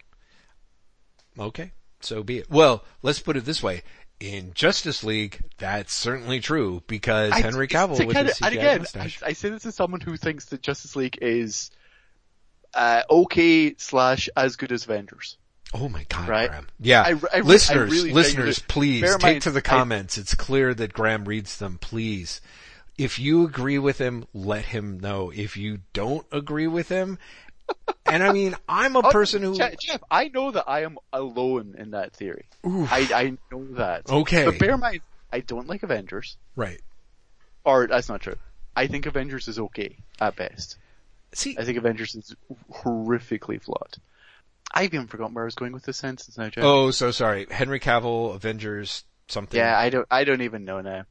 Oh, I know what I was going to say. I was going to say, um, it's really funny to me that Justice League is based around Batman, and Ben Affleck could not seem more bored Oh. throughout the entire film. it, it, it, it, it's some weird level of like, like bored slash contemptuous. Like I've never seen someone that has been like, like if you've ever been like a little kid and had to go along on like, uh, be dragged along on like a date by your sister, um, and the boyfriend is clearly less than pleased that you were there. That is exactly the vibe that Ben Affleck gives off That- in that is every amazing. possible way. Amazing, Yeah. Jeff. I am, I, I honestly feel like we should leave our Justice League conversation there, because I don't think we're going to get better than Ben Affleck is your sister's boyfriend who is pissed that you've been dragged along for the date.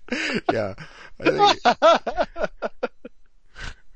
I uh, That, that's what, also I want to tell all the listeners very quickly before we move on The Jeff did try and get me at 10 to 3 this afternoon to rewatch Justice League before tonight. and let's face it, Graeme, you're kind of kicking yourself for not doing it now. I really not, but I love that I, I was like, I have work to do, and you wrote back in all caps, you have four hours to rewatch. oh, that was the response. I love that so much. You have four hours to rewatch, no punctuation. Oh yeah. Just four hours to rewatch in all caps. I think that's exactly, exactly, uh, what this film deserves. Yeah. Yeah. I, I, I think so. I think so. Like, what you mean an, you mean an all cap, no punctuation email? Yeah, pretty much, yes. like, like, uh, you, you will suffer with me. Yes. I will, you Exactly. You I son think- of a I- bitch. And again, I say that as someone who enjoyed, bear in mind, I also enjoyed Suicide Squad when I saw it in the theater, so I cannot be trusted. Oh, that is true. Cause I have to say, Suicide Squad was the one that I sat down being like, oh, Graeme, Graeme said that he enjoyed it. He thought it was a fun ride. You, you hate, like, you, you were angry at me. I really was, cause you like, it, it wasn't just that you set the bar too high, you just, you tricked me, basically. Justice League, I'm like, okay, I'm gonna watch this, but, but I kinda walked out with it where I was like, okay, Graeme has gotta be aware that this is indefensible. Which is great, because you totally pulled the, I don't remember a thing about it, I don't know what we'll No, I, discuss. no, I like, I, I honestly feel like I should defend it because I, I know that I liked it more than you, right. but defending would honestly require me to remember more about this film than I do. Yeah, I totally get So it. let, let's leave it as I would probably de- defend it, but at the same time, the fact that I can't remember a film I saw six months ago maybe suggests that I probably shouldn't defend it. Speaking You of know? things that, that we, we can't remember, I did want to pivot and talk about metal number six. Um, do you remember it? What happened? I do remember it. It's it's a classic. Here's the thing. I honestly don't remember. I, we've talked before about how I don't remember metal at all. Yes. I don't remember like the end of metal, but I remember the epilogue. Uh, in large part because I read the epilogue like four or five times because I was talking to so many people about it for work. Uh huh. Like how metal wraps up. That I remember Batman teams up with the Joker. And Right. that's honestly pretty much it. Mm-hmm. Oh, There right. was That other is stuff it. that happened. Jesus, I forgot that part. Christ, you're right. But there you go. Between the two of us, we can totally come up with the end of metal. I don't know. I think I'm I'm relying heavily on you because yeah, there's there is the scene where, well, is it? It's it's it's Batman and the Joker beats the bat the Batman who laughs right basically right and then for for for one of those reasons that is simultaneously terrible and yet maybe awesome. hmm Which is what's the one thing that Batman would never expect Batman to do? right which is team up with the Joker You know, the Joker. The problem is, like, that's a great uh, Bob Haney hmm theory, right? hmm But when you have that particular Joker, you're kind of like, but he wouldn't. right You know? Like it, it, it works with a different Joker. It doesn't work with that Joker. Well, yeah. I mean, there's a there's there's a there is a way of. I mean, I'm not even sure. It, I'm not even sure this Joker it works with this Joker. You know what I mean? Like, Well, the- that's what I'm saying. Like, yeah. it doesn't work with this Joker. Right. Like, it, it explicitly doesn't. Because this Joker is still like the crazy psychopath who's like, haha, what if I pour acid in your eyes? Right. And, you know, for me, I'm like, well, that's exactly why Batman isn't going to team up, team up with anyone. Yes. like, like, of course, like, that's, but as a Bob Haney idea for Bob Haney's Joker, Yeah, sure. Well, you know, no, I mean exactly. What's the worst Right. that Joker's gonna do? Yeah. Like he'll threaten someone with a gun, but then he'll be like, ha ha, it's chocolate, and then he'll like punch someone with a boxing glove. Oh, Well, right, exactly. There's that, or there's even, I think, the idea of the, just the idea that, that you would also similarly, the older version of the Joker is kind of, is, is sort of like the way like a lot of supervillains, kind of that whole like, oh, I have standards kind of thing, you know, like you can always sort of like be, there's always going to be that moment where you, they're like, well, this is ridiculous. No one kills Batman but me kind of thing, you know? And here it's just kind of the, the Joker that they, that, that Snyder set in place that I don't even really know actually ever technically came back. I, mm, is, is But kind, even, uh, well, like, I mean, cause he came back in the epilogue you like so, uh, prologue you like so much. oh, the prologue for Metal, did he? Yeah, yeah. Oh, That's yeah. the big reveal of the prologue for Metal. Oh, right, that he's there in the thing doing the, Yeah. right, I totally forgot about that. That was such a long time ago. Cause then he giggles and snickers and disappears, but, right, okay, so he is back, right, sorry, I was too busy thinking like the War of Joke and Riddles was a thing and the thing, but yeah, right. He's back. I don't necessarily think that he would be a great, Oh god. Anyway, Graeme, yeah, I have to say that metal started off really good for me and then just by the end I I just A, I kinda didn't care and B, I was both I guess I was it felt like a long audition for Scott Snyder's Justice League title, you know, which is It's coming that's up. that is one of the problems with the epilogue, Mhm. and I re- actually really liked the epilogue. I I, I thought the epilogue was uh, more memorable, less frantic, uh, and and just generally more in tune with what I expect from those characters Mhm. that than Metal as as overall. Mhm. Uh, I'm literally remembering more of Metal Six as we're talking. Like there's the whole all of a sudden they have armor made out of the metal. Yes. Uh, Right. And, and, and there's, there's the, the, all the different Batmen jump out of the Ultima Thule. Mhm. Uh, like I, I, as I'm talking, I'm like, oh yeah, that happened too. But the epilogue worked very, uh, better for me than the main story. But you're right, the problem is the epilogue so clearly setting up the Justice League book really does make you go, oh, so Metal was, was the Justice League audition Mhm. Mhm. you know, which is which is a shame because I I don't think it necessarily started that way. Mhm. Mhm. Uh, but with with the epilogue being so clear about Justice League is coming, Mhm. Uh, and also there's various things that m- make no sense in Metal, other than a Justice League setup. Like, why does the Martian Manhunter show up? Because he doesn't do anything in Metal. Right. You know, it only makes sense if you're doing that to bring him back for Justice League. Well, there's even some of the things with like the, uh, the Immortal Man or some of the Immortal Men or some of the other stuff with, you know, the add-ons that, um, that are coming out of this that didn't really have, seem to have any place in the event. You know, that it was like, which Oh, I guess there's was so, fine. There's so many things. No, but there's so much in that. They're like the, the Challengers Mountain. hmm Right. You know, like that was that was a big thing in the early issues. Yeah. Like it, it, it played out really big in issues one and issue two, uh, and then you're like, but actually, was it even issue one? Was it the first two prologues? I can't remember. Challengers Mountain is a big thing early in the book, yes. and and then it's not. Yeah. you know, and you're like, what, what actually, I, I am going to have to read Metal in a oneer because it's one of these things that's either going to read better when you read it all together Mhm. because there will be a momentum that carries you through and you don't give a shit about the things that go missing Right. or it will make all the things go missing all the more obvious. I think it's going to be more of the latter. Like just the fact that you mentioned like, I'm like, oh right, he does introduce the Joker at, in the metal prologues, but then he like just drops out and disappears. And in fact, there's a whole bunch of questions that are more or less posed about, you know, why is Joker being jailed up? Well, I take it back. Maybe they did answer it because it was tied to the metal thing. I don't know. There was just Well, a no, lot of it's- stuff. that Like, was I, like, I would say that, uh, the Joker is like one of the few things that actually gets asked and answered. mm, in because there's there's a lot that doesn't honestly and th- this is this is particularly damning because either a it speaks to the fact that the one of the core concepts of metal it is is nonsensical or b I think I just did one or b but go with me here Jeff I will. uh, that the like my reading comprehension is so off Mhm. but what did metal like what what was the end metal thing even really about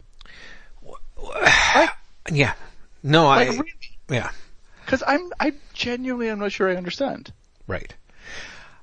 I think as far as I can tell, like, and, and this is what I find, what I also think is fascinating is, is that Snyder really takes a lot of, because I said so to like crazy levels in, in metal. But from what I can tell, he had seeded the series all the way through with clues about the nth metal or maybe it's the tenth metal. I don't remember, but he basically starts off with the nth metal, then moves to the tenth metal, and then by the time they're running around in their armor, I think that might be the next level up. So there's all these It's things. Element X, which is a, a Legion of Superheroes reference, I think. Oh, okay. All right. Right. That does is, is. Element X not what powers the Miracle Machine? that that would make sense. Uh, that would certainly make sense. But so so I just felt like there was a certain level of that kind of. By by the end, it just kind of felt like there were metals being pulled out of everyone's butt, and then. You know, it's like there's the multiverse and then there's the dark multiverse. And when you think about it, once you introduce the dark multiverse, doesn't the whole idea of the, the source wall breaking open seem kind of anticlimactic. Like, sort of seems a little bit smaller. Like, I, I mean, Oh, what's what's really interesting is because I talked to them about this, as you Mm-hmm. know, they see it as the other the other side. Mm-hmm. They see it that what is on the other side of the source wall is bigger than the dark multiverse. yeah, but again, you can say that, but that's the thing. There's a lot in this series that's kind of like, oh yeah, we're saying that it's bigger, and it's like, but I know I, that that that makes sense to me because my understanding of the dark multiverse, based on metal, Mhm. is that if the multiverse is 52 Earths, the dark multiverse is literally 52 Earths Mhm. and no more. And so the idea of there is more out there, which is explicitly said metal because they go to the 53rd Earth. Right. Like, so there is at least one more Earth out there. Right. And from my reading, the 53rd Earth, going there is what broke the source wall. Mm-hmm. We'll see if I'm right or not. I suspect I'm not. I suspect they're going to come up with another reason why that happened. Mm-hmm. Uh, but that, like, to me, that, that ties in with the, oh, there's, there is more. I, no, Like, I, the cosmology is only a small fraction. Like Right. that, Yeah. that rings true to me as a reader. Interesting. Cause I, I think that was my problem is by the end of it, almost none of it was ringing true. It just all felt very, it all, it all felt too heavily manufactured, uh, for me to really care, which was kind of a shame. Cause again, it really followed at the beginning of it, I was like, oh wow, this is going to be, You were totally on board. Like, I remember Yeah. you were, especially with the prologues, you were Oh, like, yeah. this is going to be great. yep, yeah, exactly. Although not, I want to say like you started getting, getting disillusioned as early as Metal 1. Yeah, I think so. I think Metal Metal One might have been the one where I was like, or maybe I think I was okay with it because I feel like Metal One might have been the one that opened with like it's sort of the tail end of a Justice League story Yes, that he kind of yes. jammed in there.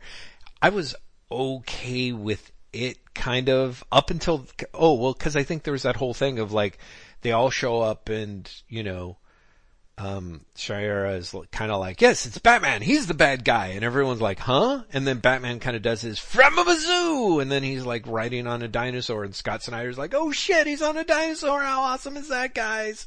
And, and it just really, at that point, that is, is that early on where I was felt like Batman's getting away from like the entire Justice League because he basically did a, oh, look over there and Wait, then ran in the that's opposite a direction. surprise after reading Scott Snyder's Batman, Well, I- where Batman repeatedly gets away from the Justice League and anyone else just by being Batman. well, he does. They he does a better job laying the groundwork for it. I feel, and which is ridiculous because there's barely any groundwork being laid in Scott Snyder's stuff, but there's a little bit more of the.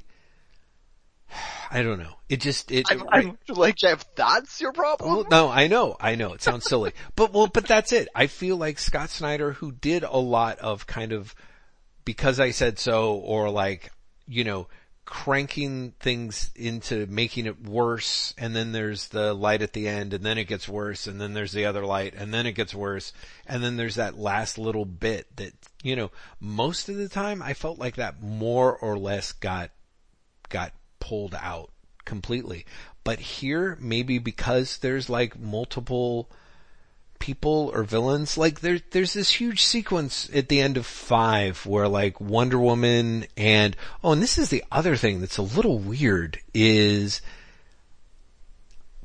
unless Jim Valentino like did some sort of like deal with DC, didn't they more or less just completely rip off the design for Shadowhawk for um Shiera Carter's or Hall's or whatever the hell her last name is in this particular incarnation.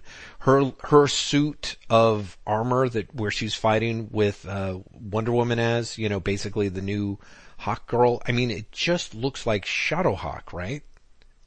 I would love to remember that outfit well enough to give you an answer. Okay, I think that's fair. But I don't. So let's go with Boof. You're not even going to Google it. That's what I think is No, great. I am. Like, I'm you're like- actually looking. I'm trying to find the, the PDF of it right now. okay. I yeah. literally don't remember when it, when it came out. When did the motherfucker come out? Yeah. So Mhm. anyway, while you hunt around for Shadowhawk, I'll just be kind of like, I just, I, I don't know. I just don't know. It just, oh right, so there's a sequence where it's Wonder Woman and the new Hawk Girl, and they're like, we have to fight against all of our evil demon versions, you know, where it's like, here's Wonder Woman, but she's also Cheetah, and you know, basically kind of that whole idea of like everything that we did with Batman, now we can do it with Wonder Woman, and it's going to be twice as uninteresting. And uh, you know, they're like, we have to fight, and at the end of you know five, they're jumping, and it's the two of them against you know the, this you know literal army of nightmares assembled from across the dark multiverse. And then in issue I- six, yeah. I was going to say I'm going to give you that it's very uh, Shadowhawk esque. Okay. I don't think it's I don't think it's a an entire. Uh, weirdly enough, I see more similarities with Marvel's Nighthawk. mm-hmm. Mm-hmm. So let's just let's just leave it as it's a fairly generic Hawk outfit. I guess that's probably true. Yeah, yeah. I, I, Um, I, I- yeah. Anyway, sorry to get, I sorry to interrupt. I just wanted to answer the question. no, no, no. It's totally fine. It's just they had this thing of like, here we go, we must fight and never give up fighting. And then like at the beginning of, of issue six of Metal, they're like, we've just been fighting for hours. I'm getting so tired. And I'm like, what? You guys can't lose? Like, I, there was just something that was just weird about that. Like, I don't know. I just kind of, I just did, I kind of just got tired of it. I, I felt like Capullo's interest in the art sort of came and went. Um, I thought that Snyder was just trying just way too fucking hard. And at some point, whether it was Dan DiDio being like, well great, let's also, you know, build our line of new titles jumping out of this, that we can like sort of half-assedly mention throughout the series, maybe at the end if you're lucky kind of thing. It just, it just kind of all felt like, I've I've got to tell you, having read the end of Metal now, Mhm. I can see where the the whatever they're called, uh, the was it New Age of DC Heroes comes from as a concept. right. Launching those books before that issue came out Yeah, right. seems even more nonsensical to me now. mm-hmm. Mm-hmm. Mm-hmm. Yeah. It's like, what did you actually gain by doing that? Yeah, I, I don't know. I, I think they were strike while the iron's hot because maybe they saw the the the script for six and they're like, mm, all right, we gotta uh, hoo hoo hoo. Yes, you'll never believe how important Rampage is to metal. Pick it up now, now. You know, like Challengers of the Unknown. I'm hoping that it's just the adventures of the fucking mountain. Like they don't give, they don't actually introduce the challengers at all, maybe for the first two arcs. It's just the mountain popping up and people being like, oh, we must scale the top of the mountain, ah! You know? I think that's that's exactly what that comic's going to be. Jay. it's all it's going to be all about the mountain, of course. Of course. Well, that's, that's kind of how it worked in, in, in metal. Every, every point of it, it was all about Challenger's Mountain. Then it disappeared. Now it's back. Now there's a thing on it. Quick, get to the top of the mountain. We'll never make it to the top of the mountain. And it's, I'm, I'm like, really guys? Like, it's Challengers of the Unknown. You guys really didn't care. It's like Scott Snyder read it and was like, yeah, you know, it's awesome, that mountain. You know? I was just, it just seems really strange to me. You know? It was kind of like, ah, you know, the best part of the Atom, his belt. What if we just had like the belt of Atom and it would just be like a six part miniseries that would just be about the adventures of the belt. And To be fair, the, the the belt of Atom is the best part. Also, don't forget there was a series called Sword. In fact, there were two series called Sword of the Atom. Oh yeah, Sword of the Atom was kind of great because that really was sort of that. That was just like Gil Kane loves drawing barbarians and he loves drawing the Atom. Jan Strnad is going to figure out like how to come up with a series where you get both of them, and it, that was I I totally because as a guy who dug Conan, I'm like. Yeah, Gil Kane drawing like the Atom swinging a sword and jumping around on these frog mounts and stuff. That was I can't believe that you. I like can't it's even believe that you- gold. it was. I can't even believe you're mentioning it in the same breath as as metal, Graeme. I'm just. I'm. Sh- I'm shocked. I, I'm appalled and ashamed of myself, obviously. Not really. I don't think I've ever read any of the Sword of the Atom. Actually, were they even series or were they specials? Now that I'm saying that, were they, were they special editions? Like just one off? Uh, You know couple what? of them? No, I, the first one was a four issue miniseries, and then I think they might have returned to it in either a second miniseries or a giant one shot. I don't remember which. Time to look up the internet. Mm-hmm. Okay, Sword of the Atom.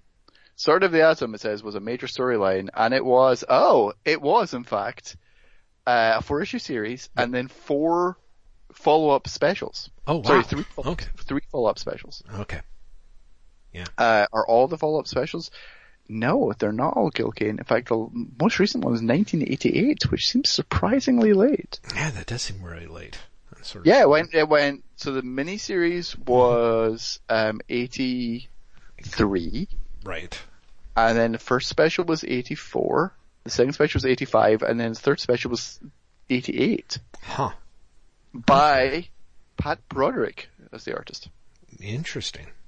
Interesting. Considering we were talking about Micronauts so so recently. We weren't, Jeff, because we didn't name that comic. Uh, I didn't say today. Great job spoiling it, Graeme. Wow. Jesus. Hey, you're editing, you can cut this out. Yeah, it's totally true. Totally true.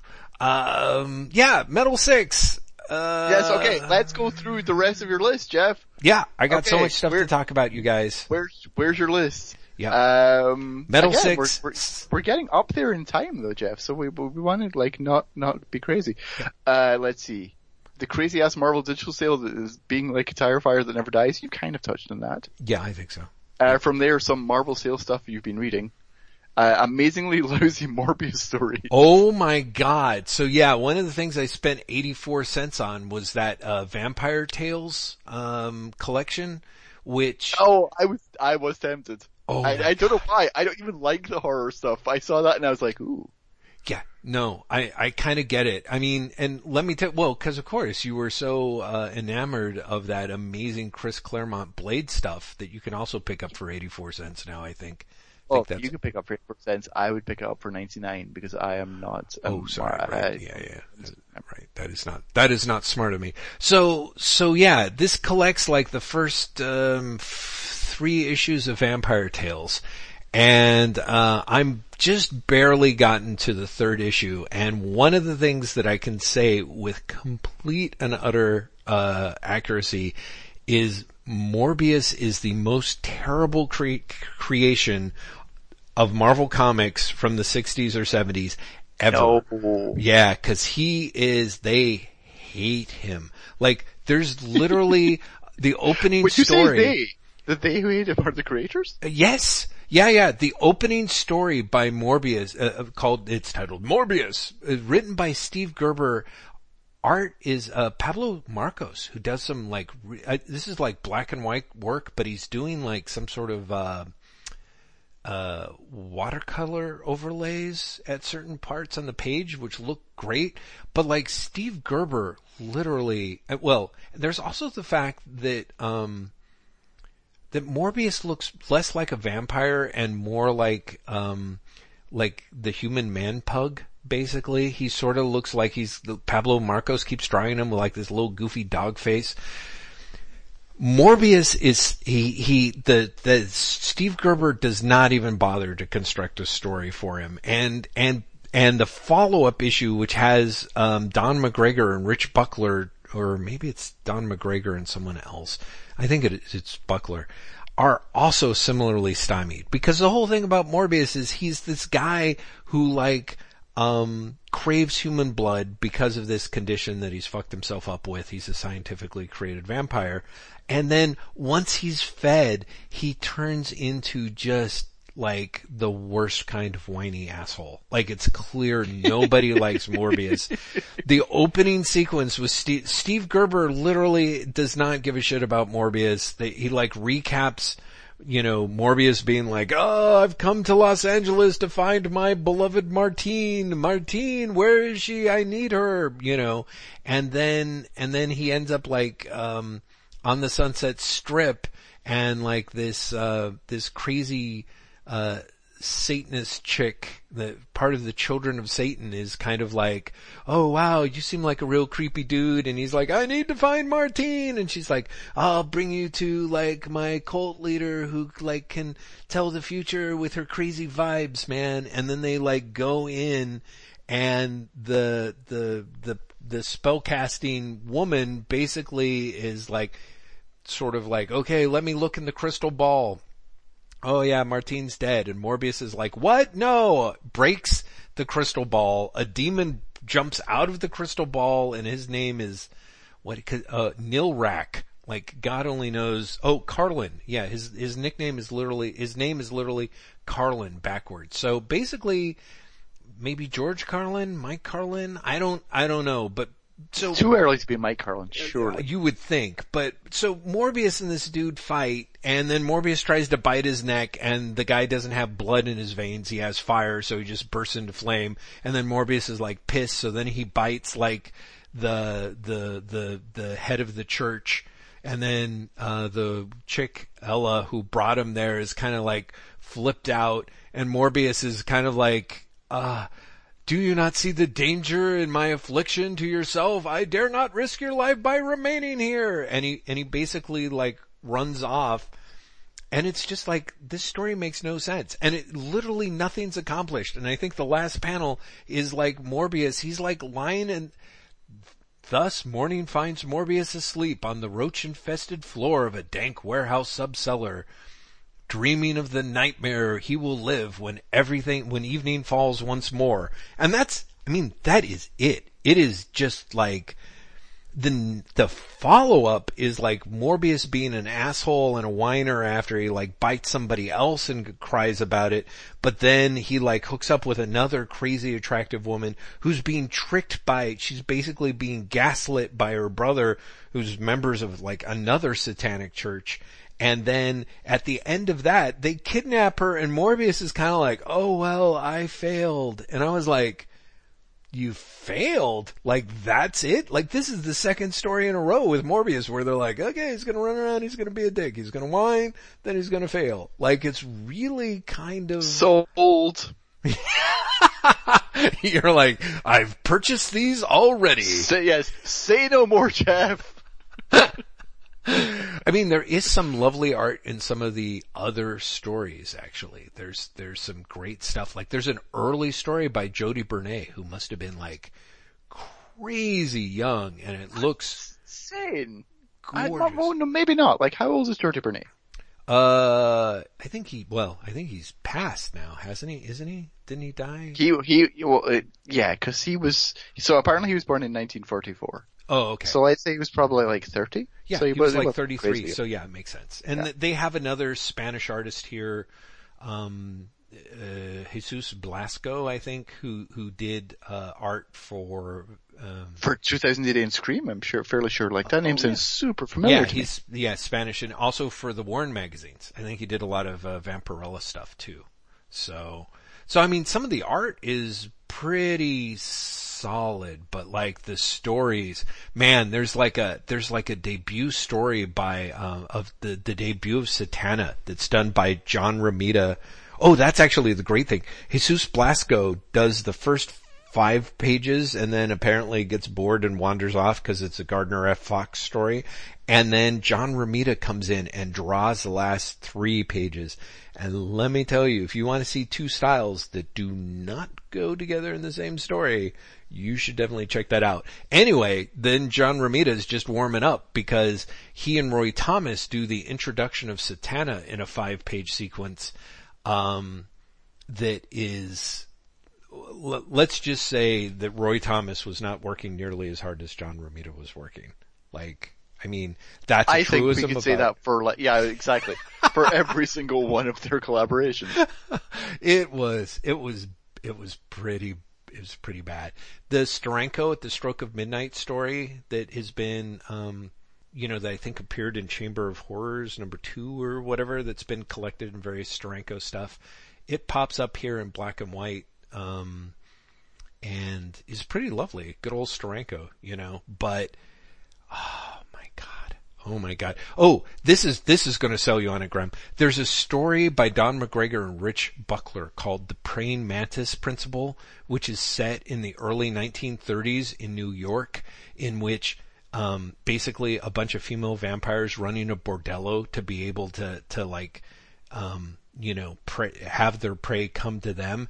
They end up having to match wits with Hodiah Twist, who is basically dresses, acts, and talks exactly like Sherlock Holmes and has a companion who acts, dresses, and looks exactly like John Watson from, from the days, but spend most of their time talking about how much they are not Sherlock Holmes, but are in fact Hodiah Twist and his companion Conrad Jevons. So, if you want to see, What? yeah, it's crazy. What, what, what even is that? Yeah. I don't know what you were just saying. Yeah. Those words didn't even make sense. I Jeff. know, I know. It literally sounds like gibberish, and let me tell you, it's an apt summary of the story. So, uh, yeah, I gotta say, like, that 99 cents, depending on what you want from your comics, is either but again, genius 99 cents. No, I know. I know. Do you know what I mean? You're, yeah. There really is that moment of like, I'll buy shit for 99 cents. It's 99 cents. Exactly. And I mean, again, it's like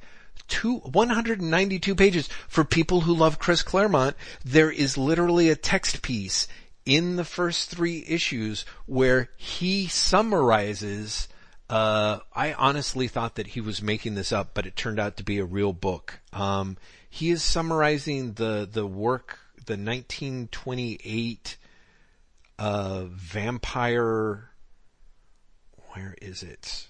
Uh, da, da, da, oh here's a huge piece by Bela Lugosi about Bela Lugosi. Mark Evanier does movie reviews which is interesting cuz he clearly hates movies so that's I don't think that's true, but well, uh, it just might be that he hates the movies he's seeing. he's he's certainly hating the movies that he's seen. So let's see where where is it? Oh my God! Ah, I'm so sorry that I can't find this Chris Claremont piece because it's literally Chris No, Claremont. I, I think you should just leave it like as as this because you know that's the that is the, the most convincing argument you've made to me yet. Oh, I know, I know. Believe me, you've got to, it, it. It is. It's him summarizing the works of. Oh, here we go. It's it's a it's a five part study of Montague Summers. Of course, it's a five part study. Yes, it's a. Um, it's Chris Claremont. Of course, it's a study. Yes. Yes, of Montague Summers, The Vampire, His Kith and Kin, which was a book that Summers God. wrote back in the 20s. And literally, between the name Montague Summers and the way Chris Claremont is, is writing this stuff, I'm like, he's just making this up. But then I actually ended up, God, the uh, vampire has kith and kin. I mean, that also suggests it's a fictional book. yeah, exactly. Except if he, except Chris Claremont was at least clever enough to go back and make a Wikipedia entry f- for him later. So apparently this is like a real dude. So, but, ah, it's a freak accident, some voice murmurs, hysterical superstition. Once, yes. Twice, probably. Especially over Three a period of a lady. centuries. Yes, but not a, s- not a score or two of times scattered across the length and breadth of Europe. There's too much there, the accounts too precise and similar, to dim- dismiss them all with a smart quip and an airy gesture. An airy gesture. Here's, here's how he ends part two. It's like peace, brother, and pleasant dreams. Like that's just that's just the last line Oh, the building God. for that. Oh, but yeah, Yeah, No- that, see, that, that really might be worth. yeah. To, Yeah, to see Chris Claremont be, let's rap cats about something real to us. Oh no, really? He doesn't. He did. That's. I'm paraphrasing. I, I mean, I Uh, haven't read the whole pieces. That, that would be like, you would have sold me. I could not believe the, the enthusiasm and joy that brother. Come on. oh, Jeff. Ah. okay, moving on. Yes. So Uh, Incredible Doom, this indie comic you found in Comixology. yes, three issues of it, um, published, uh, on Comixology, their, their indie print thing, which is to say that it's more or less done by, um, self-published by Matthew Bogart, uh, story by Matthew Bogart and Jesse Holden. Uh, Incredible Doom, there's three chapters to it so far. It's sort of an interconnected story set in the early 1990s about three troubled teens who uh, meet on computer both BBSs of the day, and uh, it's it's not great, but boy, it looks great. I have to tell you, and it's interesting. Bogart is um, supported by uh, has a Patreon and thanks his patrons at the end of each issue, and it's sort of delightful watching how um, his his patron count really climbs um, from each issue. Uh, but it's kind of like it's one of those things where the cartooning is so beautiful, and I think I'm each issue is the website right now. It's amazing. yeah, isn't it gorgeous? And um, so It's incredibledoom.com for, for anyone who's curious. yes, And that, that artwork is glorious. Yeah, yeah, really just super, super top notch. And so watching, watching the artist come along, like each issue's been a little bit better than the one before it. Still not sort of solidly nailed down with its premise. There's some real gimmies as far as characters and things go, but really beautiful. So for people who I think, you know, are kind of into looking for a developing talent, Again, these issues are 99 cents. Apparently the pages are being put up on incredibledoom.com, it sounds like. So, Well, issues one through four are up on incredibledoom.com. oh, okay. So yeah, you can even save yourself some, some, some dosh and, uh, and check them out. So, uh, it's, it's, uh, it's, you know, wasn't perfect. When I picked them up, I was like, oh, this is going to be great, you know, cause I really like the sample art. It, they're beautiful to look at. And again, it's, I don't, I don't feel bad at all supporting a developing talent because I think, I think Bogart's going to go even bigger places. So. The 16 volumes of this insane sex manga you read. Oh my god! What us, Graeme. literally he just sent me prompts. So that's all I'm doing. I'm reading out the prompts and then Jeff can just fill in the blanks. Uh, actually, so one of the things that was great was, was Graeme's reply to my list was, of course, insane sex manga, which I thought was really funny. It was that and then Jeff, him starting what is next more on brand? I know, right? that is so sad. 16 volumes of, cause here's the thing. You can tell where your true interests lie. Because we will have a conversation, you'll be like, yeah, you know, I, I really struggled to get through those eight issues of Fantastic Four, but I also read 16 volumes of insane sex manga. That is true. That is true. And, you know, each volume is probably, what, at least three issues of Fantastic Four, right? oh yeah, I mean it's, it's like a couple hundred pages. Yeah, yeah. Right? yeah, okay, so in that case, let's call it 10 issues of Fantastic Four. You can't get through 8 issues of Fantastic Four, but you can't get through 16 volumes. Okay. of. First off, the 16 volumes was a little more spread out, although I have to admit that I read the last eight in a sprint and more or less damaged my brain, uh, over a weekend. But, Also, I love that you didn't even tell me the name of it. You literally just said 16 volumes of this insane sex manga. yeah, yeah, cause I'm not sure I actually want to say the name, cause the name is embarrassing enough, right? No, Like, come on, you've got to. okay. Be prepared. Graeme, this is 16 volumes of a manga called S&M in which one of the characters' names starts with an S and the other one starts with the name M. Imagine if you why, why is that? I, I don't get why that's a terrible title. I I think that calling something S&M is for me kind of like, I don't know how you, how to describe it, but it basically paints me as having essentially no shame in terms of what I'm trying to pick up. And to be fair, I only picked up the first volume because uh, the It's called S&M. the incredible duet of the beautiful love goddesses didn't have any more volumes left, so I was like, eh, I'll give it a try. So it basically starts as kind of a series that that more or less was kind of like, hey, remember that movie Fatal Attraction? Remember how the problem was that it was like so low key Shit. and so closely tethered to reality? Yeah, and it was shit. Thanks for cutting off my joke, Graeme. Uh, it, so, I'm sorry, I watched I watched Philomena Cunk last night, and that that is oh my that is god, film. is that on BBC America or something? Cause, uh, it's it's on YouTube. oh, okay, that's where we're going. Yeah, cause I saw the, I saw the little excerpt about the, the amazing thing with the penis, which was astounding. The, gra- the graffiti.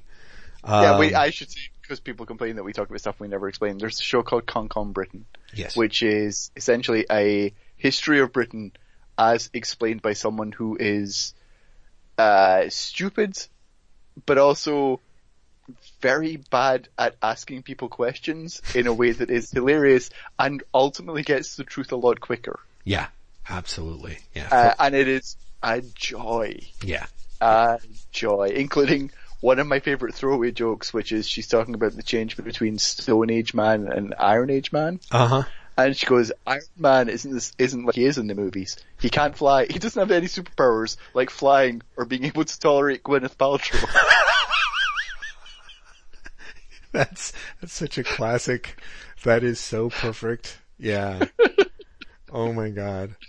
Yeah. Anyway, back to your back to your uh, insane sex manga. Yeah, insane sex manga. S&M, 16 volumes. It starts off with the story of a salaryman who is married and uh, has kids and has a nice normal life, and then this uh, this beautiful woman starts working in uh, his office and trying to seduce him. And what becomes apparent relatively early on is she is trying to get revenge on him because her mother committed suicide when he did not sleep with her back when they were in high school together. So he doesn't know this, but the girl is basically acting like, you know, all she wants is sex, but of course she literally wants to destroy every aspect of his life. So, so the idea, I guess, is, is that, uh, so from such humble beginnings, you would not think that they could manage to stretch that out for 16 volumes. But it is amazing the lengths that they go to. Cause it's more or less, it's kind of in three phases at this point. Like phase one is her trying to seduce him, then revealing that she's going to destroy his life, him trying to basically get out of this scenario that she has cooked him in.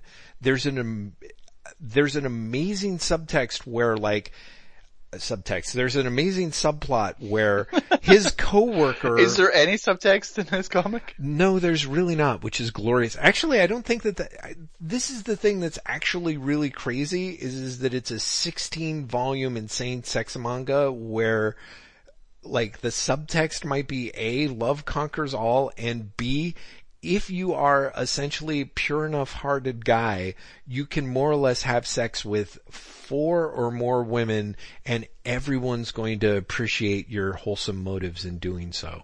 It's astonishing. It's astonishing. There's, there's long sequences where people are having sex at gunpoint and their only way to get out of it is to have sex so amazingly well that they make the person not holding the gun, the, the accomplice, so horny that they grab the person with the gun, um, and therefore give the people having sex a chance to get away. Like it's, it's astounding. I've never, I have I have I have two questions. right. One. What is wrong with you, Jeff? No, is this actually an S and M comic? Because you said it's called S and M, Right. And there's a character called S, whose name starts with S, and a character's name starts with M. Yeah. But you've not said if it's an S and M comic. You know, and that is that is a good question because technically I would feel like the answer is no, it's not. Like someone was like, "Oh, S&M, it's a phrase that means sex." But that being said, like there's a stage like at at one point the dude's coworker who um, is in been secretly in love with him because of what a great-hearted guy that he is. Her brain snaps after he sees her uh, sees him having sex with the woman in the library and the woman of course tells this coworker that she basically was forced to do it by this dude. She the coworker snaps, turns herself into this ultra sexed up um, woman who then literally imprisons this guy in a cage and forces him to have sex with her. So there's weird S M yes. elements at various points, but Uh-huh. but really it's much more kind of a a suspense, a sex suspense book where it, like literally there's an action sequence that is either capped off by some ridiculous sex scene or it's a ridiculous sex scene that morphs into an action scene, kind of like the thing with the gun stuff, which is amazing. I won't even get into the later scenes, the later volumes when the wife gets involved and gets seduced by this guy and then ends up out in the woods, um, about to be offered up to some sort of like crazy orgy club and is only through an act of heroic analingus is able to escape. I mean, it is astounding, this book, Graeme. It is, uh, amazing. The other thing that's amazing is there's 16 volumes. It actually ran for either 26 or 28. I can't even remember. So it's not fully completed yet, which is amazing. Amazing to me. So, and at each level, the guy basically encounters like, cause somehow he, once things are resolved with him and the crazy woman, well, basically the crazy woman more or less escapes and then he encounters this other woman who more or less is like a pure virginal person who like just needs his help learning how to love men again because of her bad experiences, who of course turns out to be the sister of the crazy woman. And then later the dad comes in and it's just, it just becomes pure insanity. Like it really is one of the more insane things that I've read. And yet part of what's compelling about it, apart from just ridiculous sex scenes to a level that you're not really sure that the people involved really know how sex works, but is also kind of the level of just ongoing inventiveness. The ways in which they more or less have to figure out new ways of how can I top this one. There's one point where about 12 chapters in, there's, and I don't want to spoil things, but two characters end up having sex and not only does a tornado hit, I, uh, I honestly thought that when you said I don't want to spoil things, you actually meant that. And then you were like, two characters having sex. I was like, oh, that was a joke. yeah, sorry about that.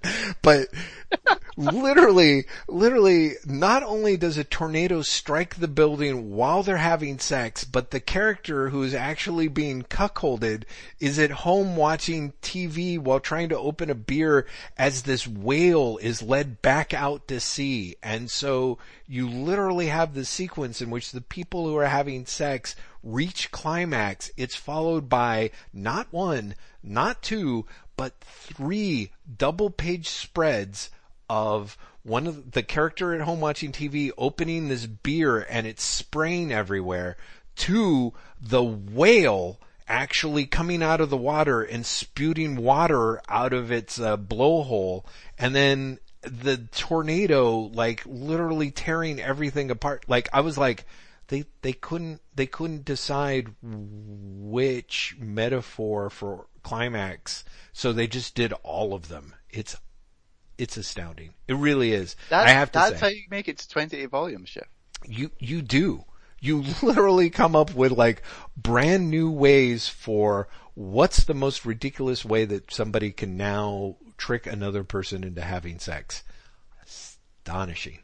Astonishing so uh yeah not really a book for anyone for everyone. I mean, anyone is probably more accurate, even though it, it literally it's a book ran for you. 28 volumes, Graeme. I made it through It's, that's true. 16.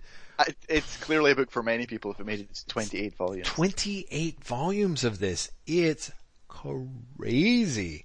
So, uh, yeah, like I said, like, um, it's, it's amazing that there's stuff out there in the world and, uh, people, I don't, I can't necessarily say that I recommend it, but, uh, every once in a while, Media Do, which is the scary ass company that seems to be poorly translated manga, um, when they have a sale on Comixology, some of these volumes are two dollars and fifty cents a pop, which is part of why I was able to read all sixteen of them and only feel like half of an idiot. Uh, Imagine if they had the 99 cent sales, Jeff. oh my god! Well, see, that's it, Graeme. They didn't need to. They cut, they reeled me in. Like I'm sure they're actually literally surprised that people are buying those volumes. I think I told you about the incredible duet of the beautiful love goddesses. They they published volumes one, two, and three, and then volume six. No, volume one, two, and five. They skipped over publishing volumes three and three and four, and then they retroactively released those. But I, I, I, So why? why did they skip over them, or why did they turn Yeah. around and? I don't why know. did they skip over? Them? I have no That's idea. weirdest thi- I decision. don't. Yeah, it's just. I think. I think honestly, no one was paying attention, or. I mean, based on the editing of the books, the people who are publishing them can't read and therefore got confused as to whether five follows two. I don't, I literally don't know. there's, there's so many theories and none of them are flattering to anyone involved, especially myself. So, um, yeah. So, so, so Graeme, that's, I think that's kind of it for the list. I mean, there's some other stuff. It's going to be really weird to segue from talking about insane sex. I was, I was gonna say, yeah, I, I don't know, I don't know if there is a way to segue into the, the, the other, th- the one thing that actually started your list, but I left to the end because it's something that you can't really segue out of, if that Yeah. makes sense. Right. Yeah, I think And I, so. d- I don't, I don't even know if you want to talk about it after. Well, I'm gonna sound, I'm gonna sound like a huge asshole after after that, but I don't think that'll stop me. Um, yeah. So very briefly, uh, I think I think uh, I want to say that um, uh, first off, thanks, Graeme, for uh, genuinely for um, for those who know, Graeme posted uh, on Wait What and explained uh, on our website and talked about why we were delayed uh, in our last couple of episodes. He had uh, stuff going on with uh, Kate and the dogs. Um, my dad, who uh, was 85, um, basically went into the hospital with pneumonia, um, complications from uh, from catching the flu. That of course was pretty nasty this season. Developed pneumonia, went into the hospital, and uh, basically proceeded to get worse. Um, there were a variety of health issues that were all kind of lined up against him that that managed to do a, a pretty bad number on him. So there were episodes. I think the first time we were trying to record the Baxter Building, I had to cancel because I, I had found out that my dad had gone into palliative care and um well actually I guess the first time was when he went from being in the hospital for 4 days and then went into um the ICU and that's the point where I had to leave work and drive up and see him. And he was I was up there for about 2 days and he was barely responsive and looked terrible. And it was it was just among the most heartbreaking things I think I've, I've seen in my life. And, um, uh, so, and then the other time I think we canceled might have been when he went into palliative care and then, and then he died. God, it is so hard for this because it feels like such a long time ago. I think it was literally only a week and a half ago I found out early on Saturday morning that he'd passed. Um, and uh, uh, he, we haven't had services for him yet. Um, that'll probably happen in, in like a month. Um, he wanted to be cremated, so I mean, it's not like there's a huge um, pressing um, reason to to get it out of the way. And there's some other stuff going on that's sort of keeping everybody apart. But the things that I wanted to say were again thanking Graeme for letting people know what was going on when I more or less literally couldn't.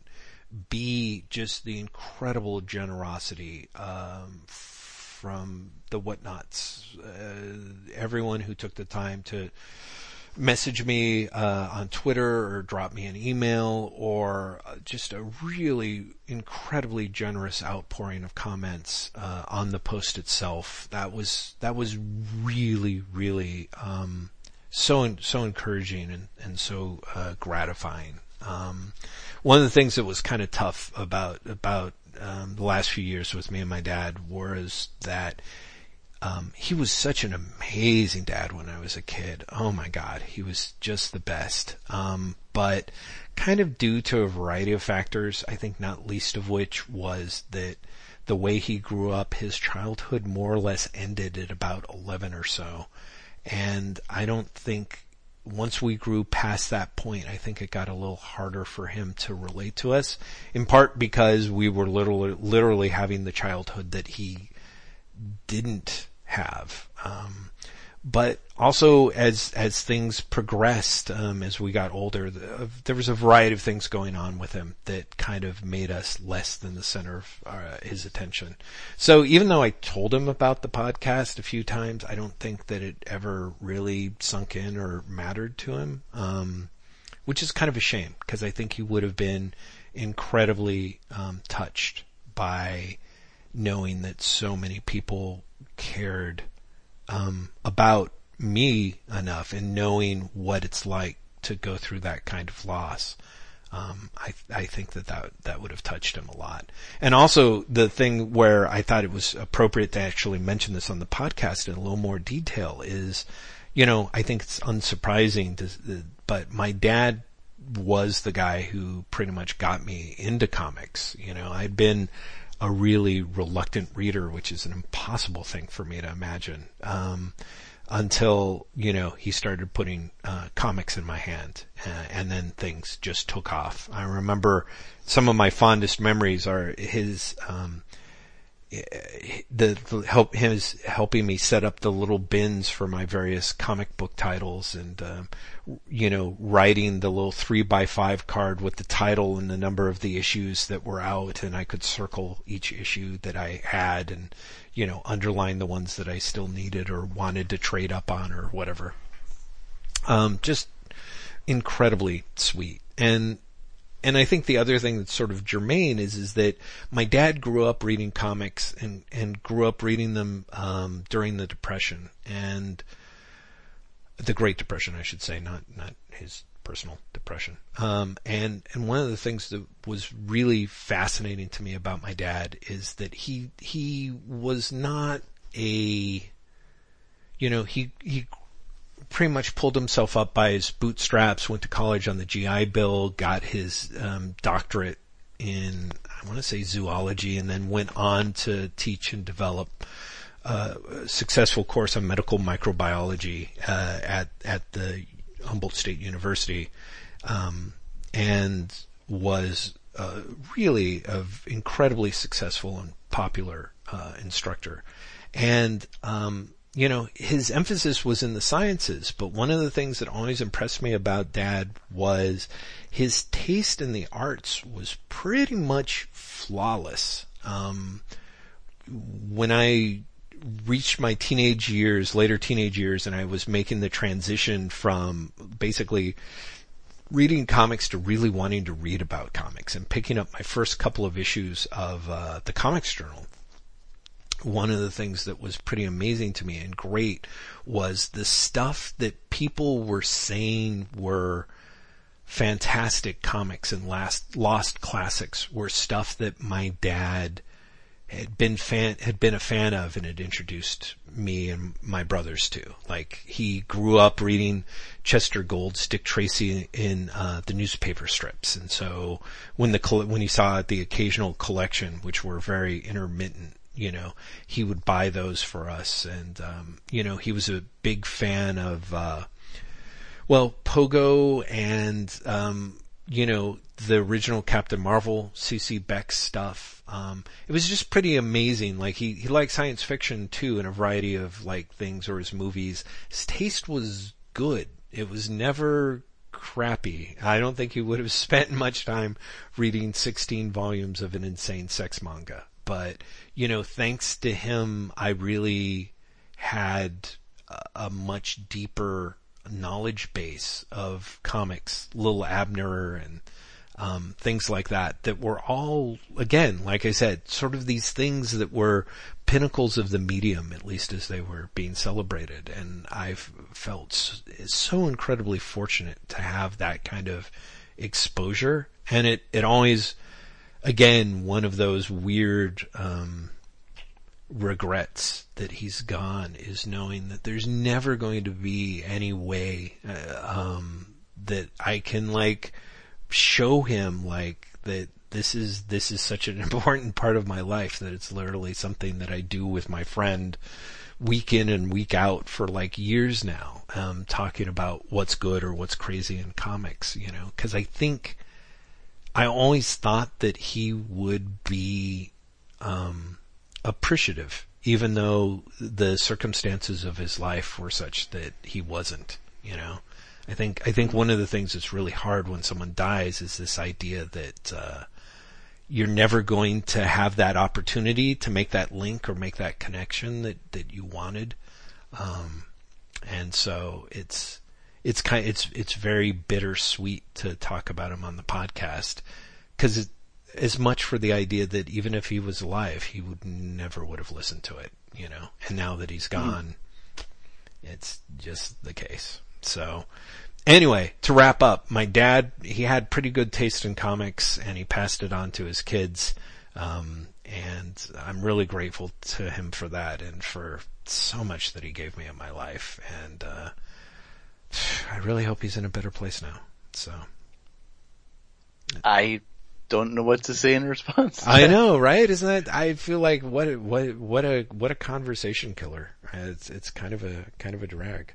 Um, I mean, the the terrible part is I I know that we should actually probably jump somewhat. So we only have like about four or five minutes for the the buzzing monsters that's in. But I did want to ask you, Graeme, because of course you lost your father well before I lost mine. Was yeah, I mean at this point, uh, almost ten years ago. It'll 10 be ten years? years this December. Yeah. Wow. Right. Did he did did he get you into comics per se? Was that something I that... I was I was thinking this earlier today after uh after her email. Um no, and it's funny. I always think that he was supportive of me reading comics, but mm-hmm. that's not actually necessarily true. Mm. Um not that he was uh, objecting to it, but I mean, my dad, for my early childhood, was an English teacher and put a lot of stock in uh, literature and you know mm-hmm. reading great works of literature. Mm-hmm. Uh, and so he supported my reading comics when I was a kid, right? Because I was reading, right? And, but then there comes the point where you're supposed to give up comics, mm-hmm. and I, I didn't, mm-hmm. and that did caused him um, polite consternation. like he never, he never outwardly was like, "You should stop," mm-hmm. but there was there was a you should be reading this instead hmm. to a lot of it, um, and then what I remember clearly is like this was happening as like Watchmen is coming out, as Dark Knight is coming out, as Maus is coming out. Wow. And there's the wave of like comics are for kids, right? And I remember that made a difference in the way he uh, basically noticed and cared that I was reading comics. Mm-hmm. And it wasn't that I was reading those comics, although right. I did. Like, honestly, years before I think I appreciated them. Mm-hmm. Or even understood them. Mm-hmm. Um, but he became supportive at that point, if that makes sense. Wow. Wow. That's really interesting. That does make sense. And it's kind of, um, it's, it's how fascinating that that sea change hit at that time, you know, for you. Well, I mean, that sea, that sea change hit when I was like 13, 14. Right. Right. You know, which is the point where you're supposed to, say supposed to, but you know, the, the, there is the, oh, you shouldn't be reading that stuff. Yeah. You know?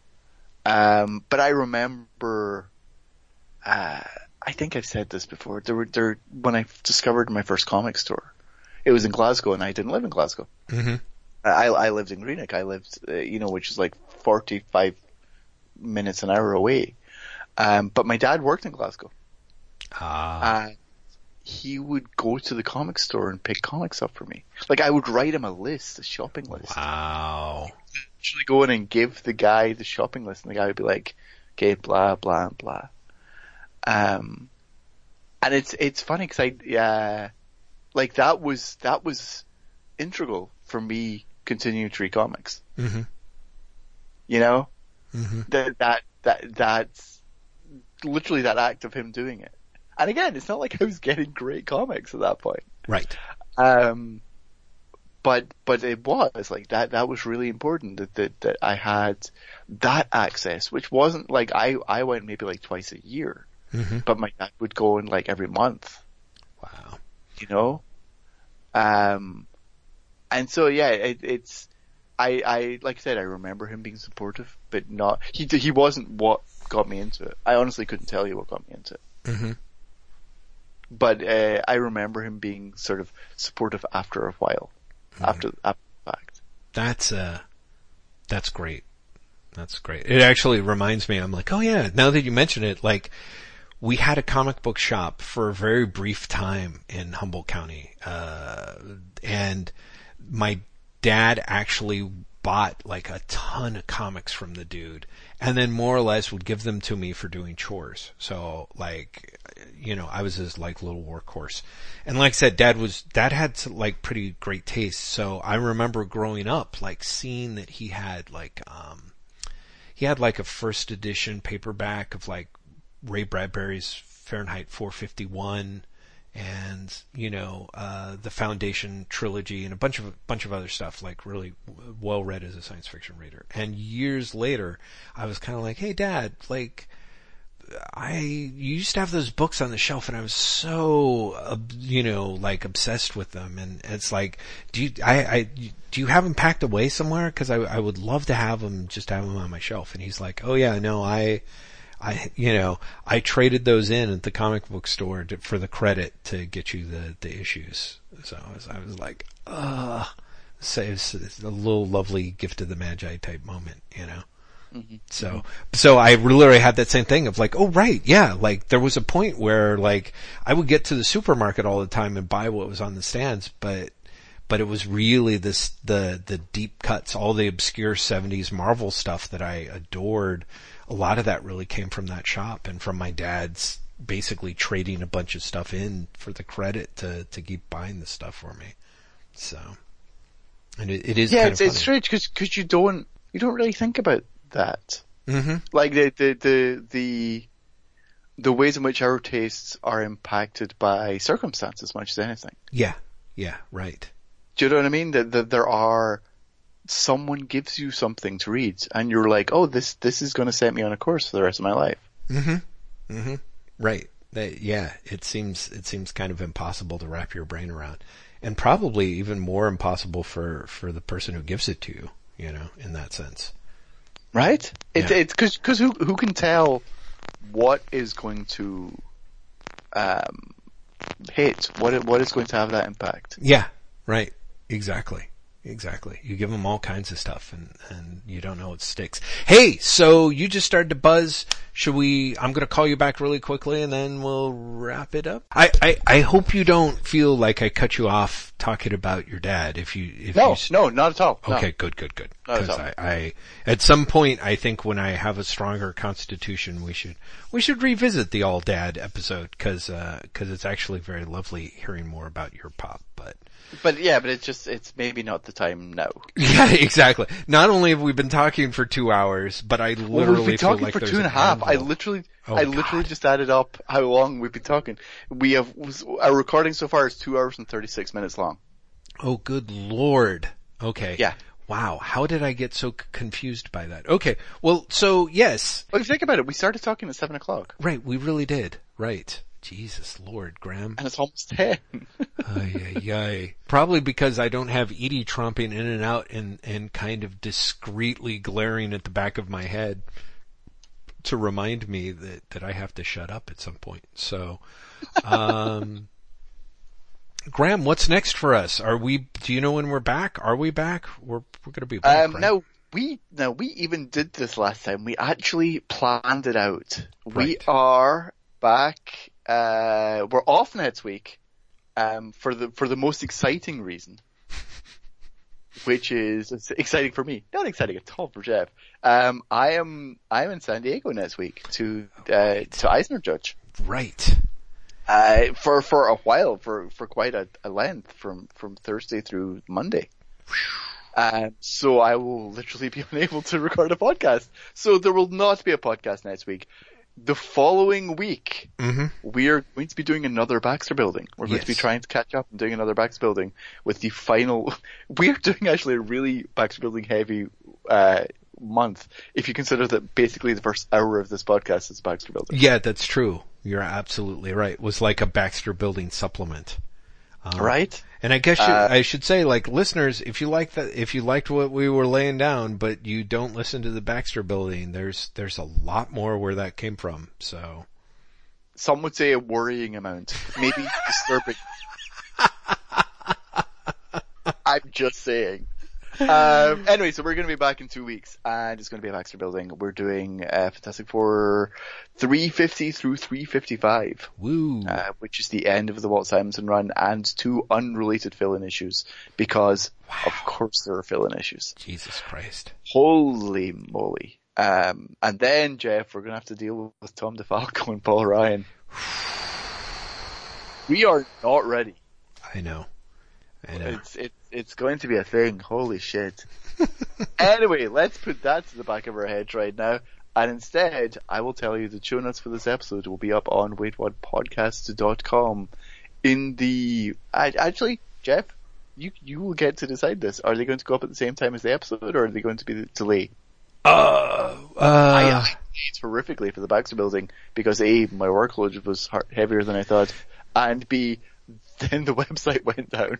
Right, which is terrible. I think normally people, if you're paying attention, like usually what happens is the episode goes up Sunday night and the show notes, cause I, I, I just have not, thanks, thanks to the miracle of being Mr.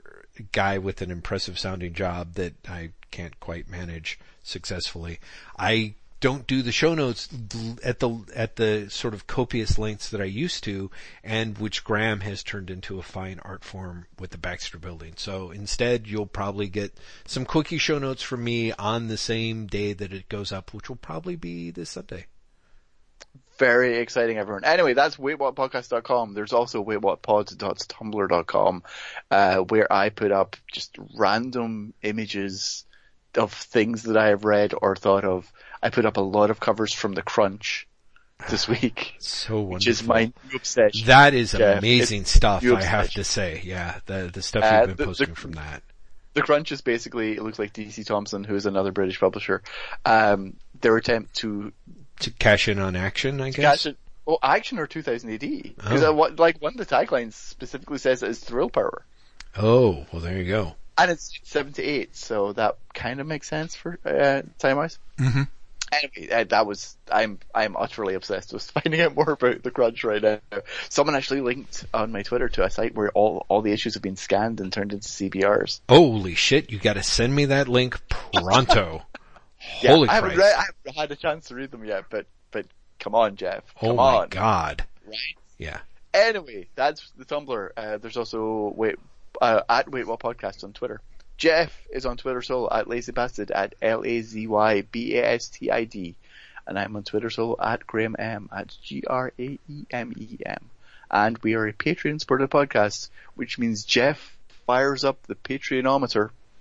I do, and I say all sorts of Patreon related things that um, I, I have to admit are a little far from my brain, so I apologize. Let's just say that listeners, you are the best, and we feel incredibly fortunate to have you. Uh, and we are super grateful to you in all your stripes and denominations uh, that you come in, but um, we definitely uh, have a thank you um, on our lips for the fine folks at Patreon for being kind enough to pass along their interstellar dosh uh, to us and um, and help Intergalactic groats. intergalactic groats. Exactly. Why, why, why, why didn't I get it right the first time? Uh, we'd also, 2000 AD. Am I misremembering that? what's that? Isn't that what it's called in 2080? Oh, Graeme, I don't have access to that at this particular moment, but I, I think you're right. I'm going to say that you're right. Uh, apparently, googling is not going to help me. Yeah, exactly. Uh, we'd we'd also like to thank uh, the kind crew at American Ninth Art Studios, as well as Empress Audrey, Queen of the Galaxy. Um, we are especially grateful and indebted to their continuing support of this podcast and to all our patrons, all of our listeners. You are all super super awesome, and we are grateful. Thank you. Graeme? With that, I think it is time to wrap up this surprisingly long. I say surprisingly long because Jeff and I have just said, uh, wait, this is much longer than we thought. We I had no idea, sweet Jesus. Oh my god. Uh, so thank you for staying with us yes. uh, through the episode, everyone. And we will be back in two weeks with the Max Building. Until then, bye!